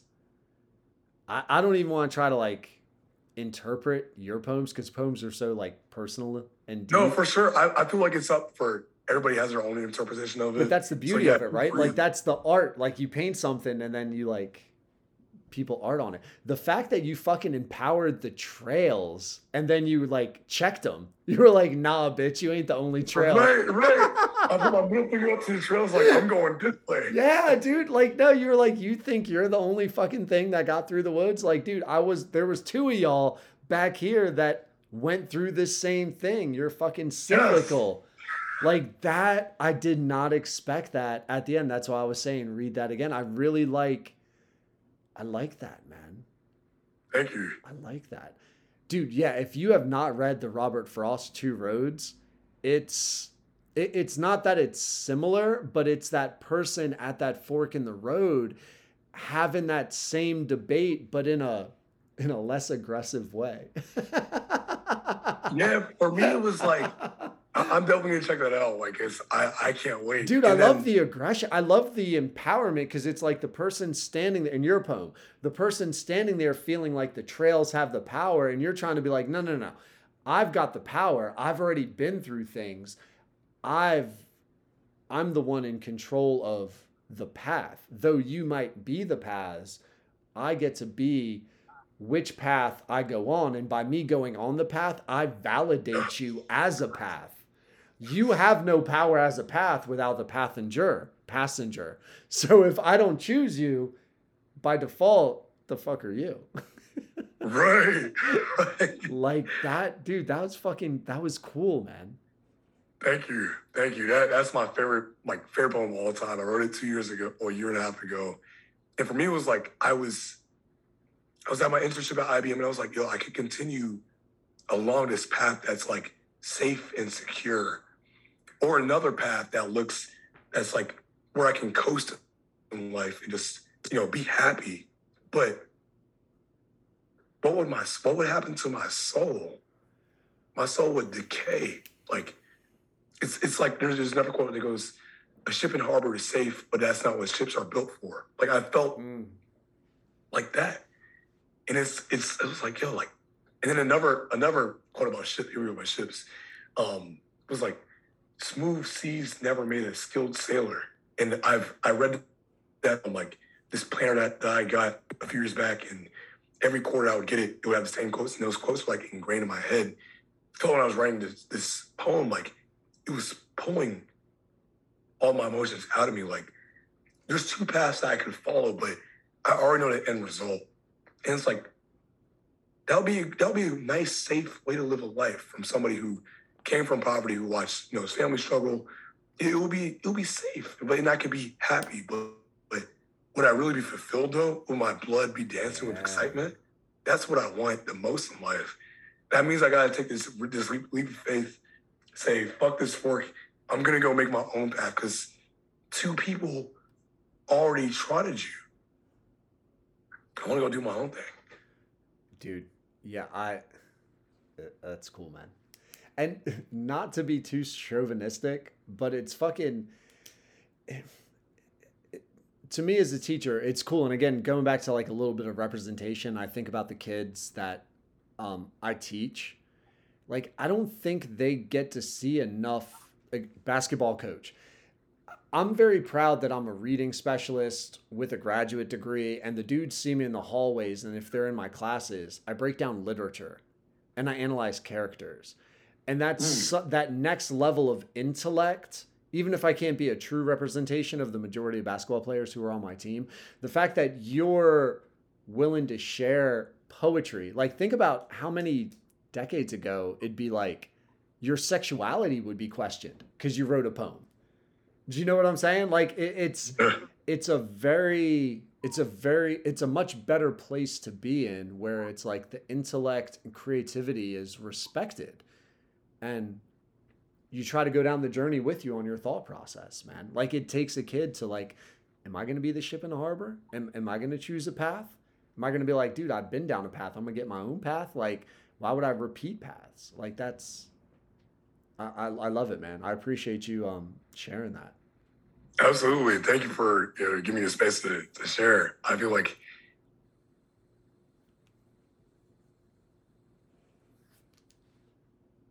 oh, man. Emmanuel, whatever you're feeling at 3:17, you froze up on me. Yeah, I can't, like, excited is not the word. I only energize the word. Like, I'm ascending is definitely it. Dude, love it. Love to empower people. Well, man, because I do have to be a responsible adult tomorrow, let me, and you don't have to rush through it, but I do a stupid segment to end my podcasts. All right. Okay. And you can take it in any direction you want. I don't know if it's as poetic as your poem, but I tried to be somewhat poetic with the segment. And I'm actually interested, take a risk, interpret it how you want. Okay. Can I get your best first for last? We've saved the best first for last. Sponsored by Abstinence. Waiting makes it worthwhile. Follow your heart. You won't regret it. That is so fucking stoic. Tell me about that. Why did that come into your head? Remember earlier on where you said, your role as a reading specialist is to be like the guide when somebody's bowling, you're like the guide that keeps that ball from slipping into the gutter. Yeah, right. Gutter guards, bumpers. I'm pretty sure something I've learned when mentoring is and even in conversations is people experience that eudaimonic feeling when they can discover or come to their own answer, their own conclusion. And I feel like for mentors and for guides, and maybe you've even seen it as a parent, instead of giving the answer away, like being a guide to help somebody find their own answer is so much more rewarding, because now it's like that person that you're helping, them finding an answer for themselves is so rewarding for them. And whenever, like my brother or my sister or my mom or a friend will talk to me about something that they want to do, it's like, well, why aren't you doing it? Or what is it that you want to do? What is your heart telling you to do? I mean, if you're going to talk about it, be about it. Right. Like listen intently to what your heart is saying. And yeah. If you can listen intently, your heart will tell you that small voice in your head, your gut feeling, your heart, and the voice of God, however you want to label it, like, you know exactly what you want to do on the inside. And it's like, I from Braveheart, when what was his name? Was it Marcus? His father that passed, he said, your heart is free, have the courage to follow it. Like that line sent me, like, my hair was standing up when I saw the movie Braveheart last year for the first time, and I was like, man. And he did what Mel Gibb did. Like, he followed his heart, fought for freedom, and I feel like that's what everybody should do. Just have the courage to follow your heart, because you won't regret it. You won't regret stepping out on faith, because you become the man in the arena. Like, what are you gonna regret that you went for it? Instead of sitting back, waking up your deathbed when you're 99 and be like, oh man, I wish I would have done X, Y, Z. I don't think I've ever met anybody who's regretted following their heart and going after their dreams, because you're going to transform as a person. You're going to learn something from it. And I think that's like part of the journey. And yeah. So is that where you're at right now? Following your heart to not regret it with the writing? Absolutely. So absolutely. Did you have a day? So again, and I don't mean to be like super dramatic, and it might not be for you, but was there like a specific moment or like an anecdote where you were like, yeah, fuck this, I'm out? Yes. So January, right? I'm pretty sure everybody had COVID around January. And it's like that next week, I'm coming back to work virtually, and I'm sick as a dog, and I'll never forget. It was a Wednesday. I'd already called out. We didn't work on Monday. I called out Tuesday. I'm coming back to work on Wednesday. I'm talking to one of my assigned mentors at work, and she's talking to me about you know what we did over the holiday or whatnot. And I started talking about my book and my startup idea. And as I'm sitting in my bed sick, as I'm talking about it, I can feel myself like coming back to life.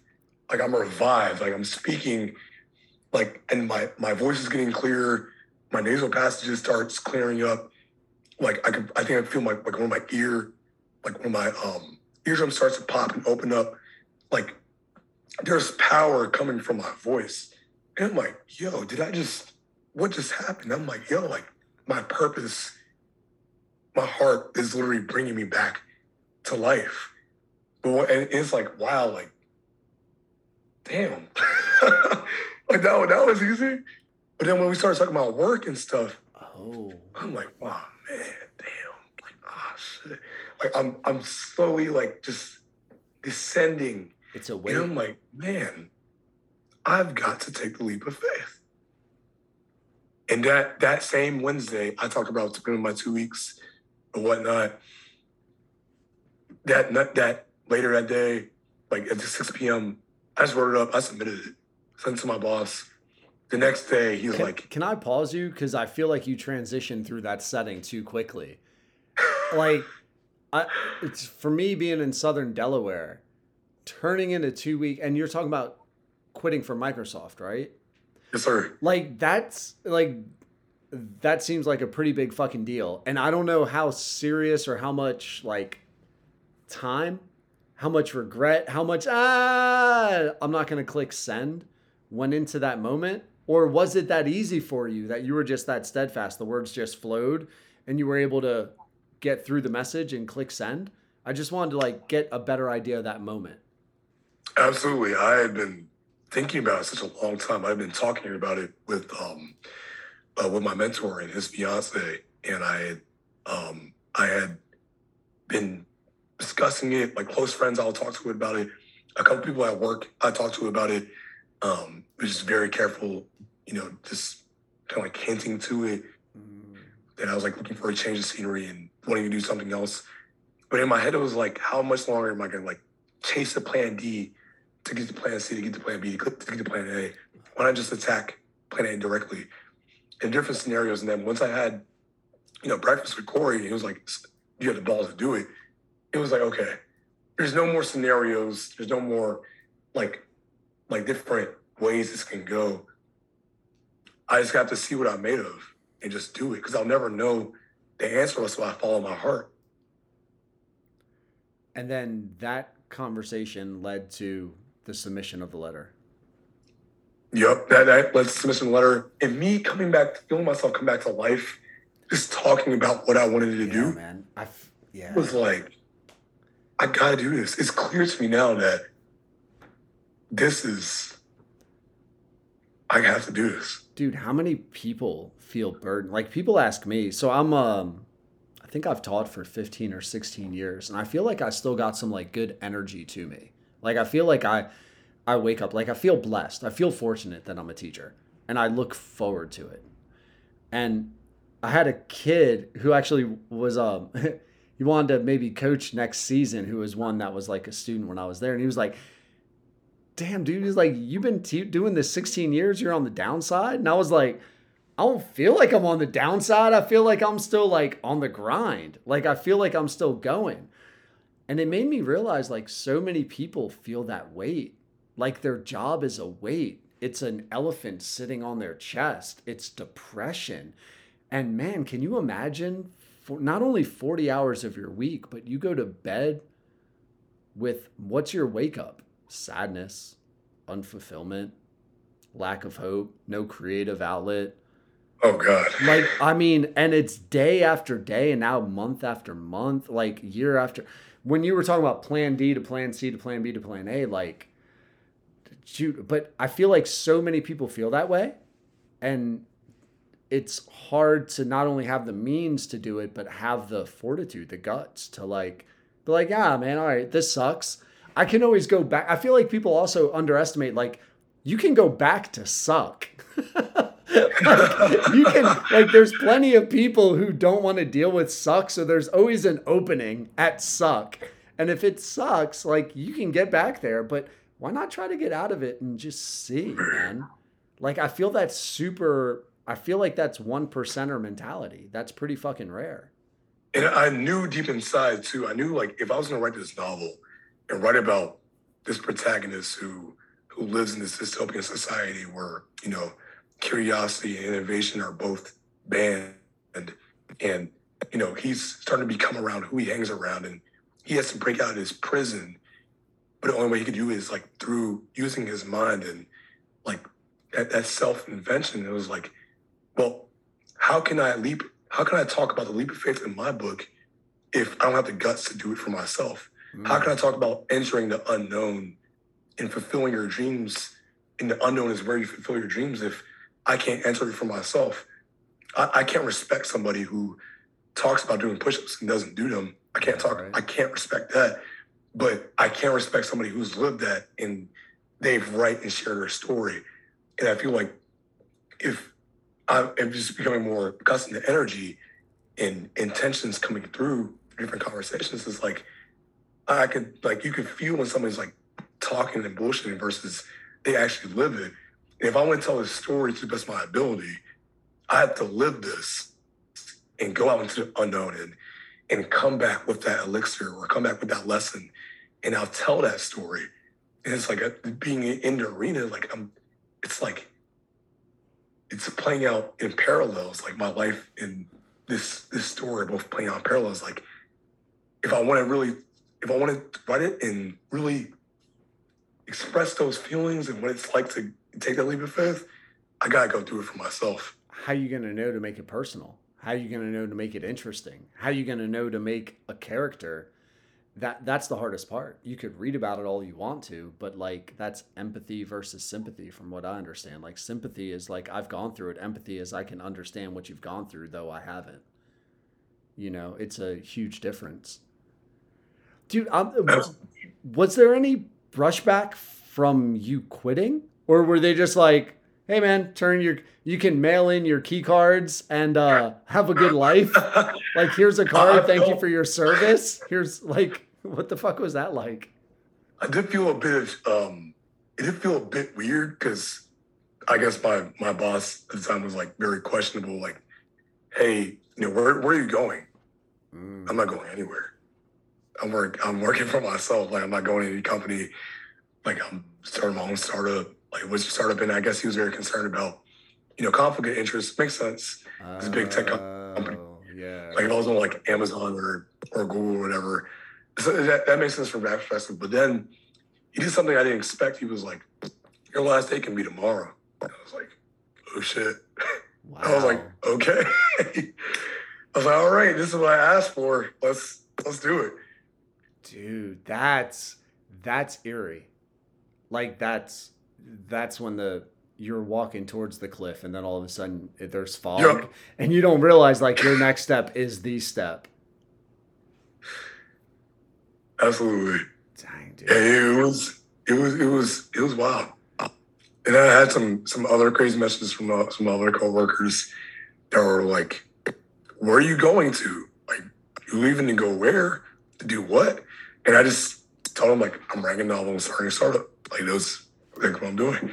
And it's just copy, paste, copy, paste, copy, paste. That's when people call me. That's when people, like, text me and email me and ping me. It is like, wow, like, you're really doing this. But there was more love and support than there was blowback for sure. And I think Microsoft, being a progressive company that it is, really values that growth mindset. And there was a lot of love and support. And for me, it's like, I was nice. It was nice to receive that, but and now it's time for me to get in the arena when all the lights are off, where it's just me and, you know, me and my craft. And I don't want any more externalized. Like, I just want to see what I'm made of. Dude, that's awesome, man. I don't know. I don't have the balls to quit my job and do a podcast, but I really wonder, like, that's the whole burn your ships, right? There's no going back. And you don't know what you can become until you have no options but to go forward. Right? That's a mantra right there. Yeah, no doubt, right? Like, I mean, and dude, it's awesome to meet people that have not only figured out their passion, but figured out and planned and plotted a means to allow their passion to have the time. Because that, like, you writing a fucking novel won't happen in a week. It's not like you could take like 5-6 days and call it, right? You know? So dude, that's super cool that you're pursuing the passions, man. Thank you. Dude, Emmanuel, I'm so glad that you accepted the DM and that you didn't think it was a phishing scheme and that you came on. I really did not plan on fucking, I just looked at the time, like 3.5 hours, man. And it's just talking shit. Like, honestly, and like talking ideas, man, has been so enjoyable. Thank you so much for letting people come on and get to know you, man. I really appreciate your time. And do you have a title for the novel? Anything? It's called Inventus. Inventus? Yes, sir. Dude, I like that. What's the, and I guess that'll be the last thing. I won't keep you on for forever. What's the inspiration behind Inventus? Inspiration. That's a good one. Oh, jeepers.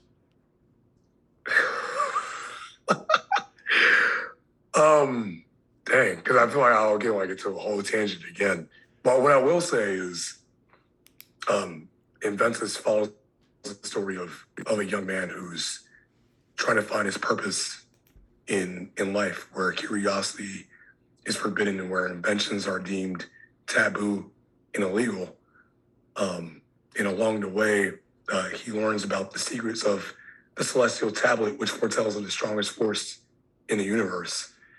Joins Zenith as he dives into the unknown, as he takes a leap of faith into the unknown and gets to discover what that force truly is. All I know is if this fucking book has an audio book, you better be the reader, man.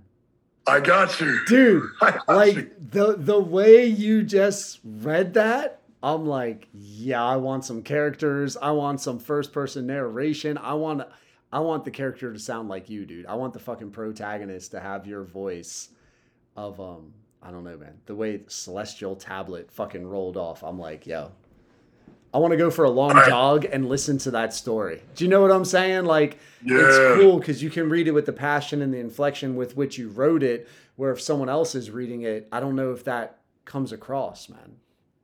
Yeah, I've even, like, just how Sylvester Stallone starred as Rocky and he wrote the script. That's what people don't realize. Like, he fucking wrote that. Like, you think of him as a stupid-ass meathead actor. He's like, dude, he wrote a fucking... He has a statue of a fictional character in a city that he fucking made up. He never beat anybody. He's 0-0. And like, he manifested that from his mind. Sure did. Like, he was broke. Like, to his last dollar, I had to sell his dog. And then right when he sold the script, like, he went and bought his dog back. Like, I can't imagine selling my dog to make rent or make ends meet. Yeah. Like, that would break my soul into two, but that, and that same dog, Buckus, starred in his film, in the first Rocky movie. Oh, is that why he had the dog in there? I didn't know that part. Oh, yep. Shit. Okay. So yeah, I have plans. Like I want to turn this novel into it's crazy as I'm writing it. Like I have the sequel already. Like I idealize and like I want to turn this into a movie. Like I look up to Suzanne Collins and how she with the Hunger Games and turns into the franchise. Like it's my hope and dream to do the same thing. Dude, it's the dystopian stuff that you can influence kids with, hopefully in a positive way, right? Like I feel like society has some like universal messages about like absolute power corrupts absolutely. Like I feel like America believes in check and balances, that type of shit. I think they also believe in individuality, empowerment. Don't be a dick to other people just to be a dick. Like some real basic tenets of life I feel like our society has gone to. And if you can hit on it, man, it'll go, because there's thirst out there for those kind of stories, you know? Dude, I'm so geeked that now I get to be a part of your like social media life, man. I'm so happy to, again, have you on. And thank you so much for taking the time, man. I appreciate it. I appreciate this. It's this has been revitalizing for me. And like, I think I've been searching for this just to reconfirm the things that I believe in and just press on full steam ahead. So yeah, thank you so much for having me. Yeah, no problem, man. On the subject I like most, getting to know you. Thanks to Andre Psyche for supporting the Getting to Know You pod.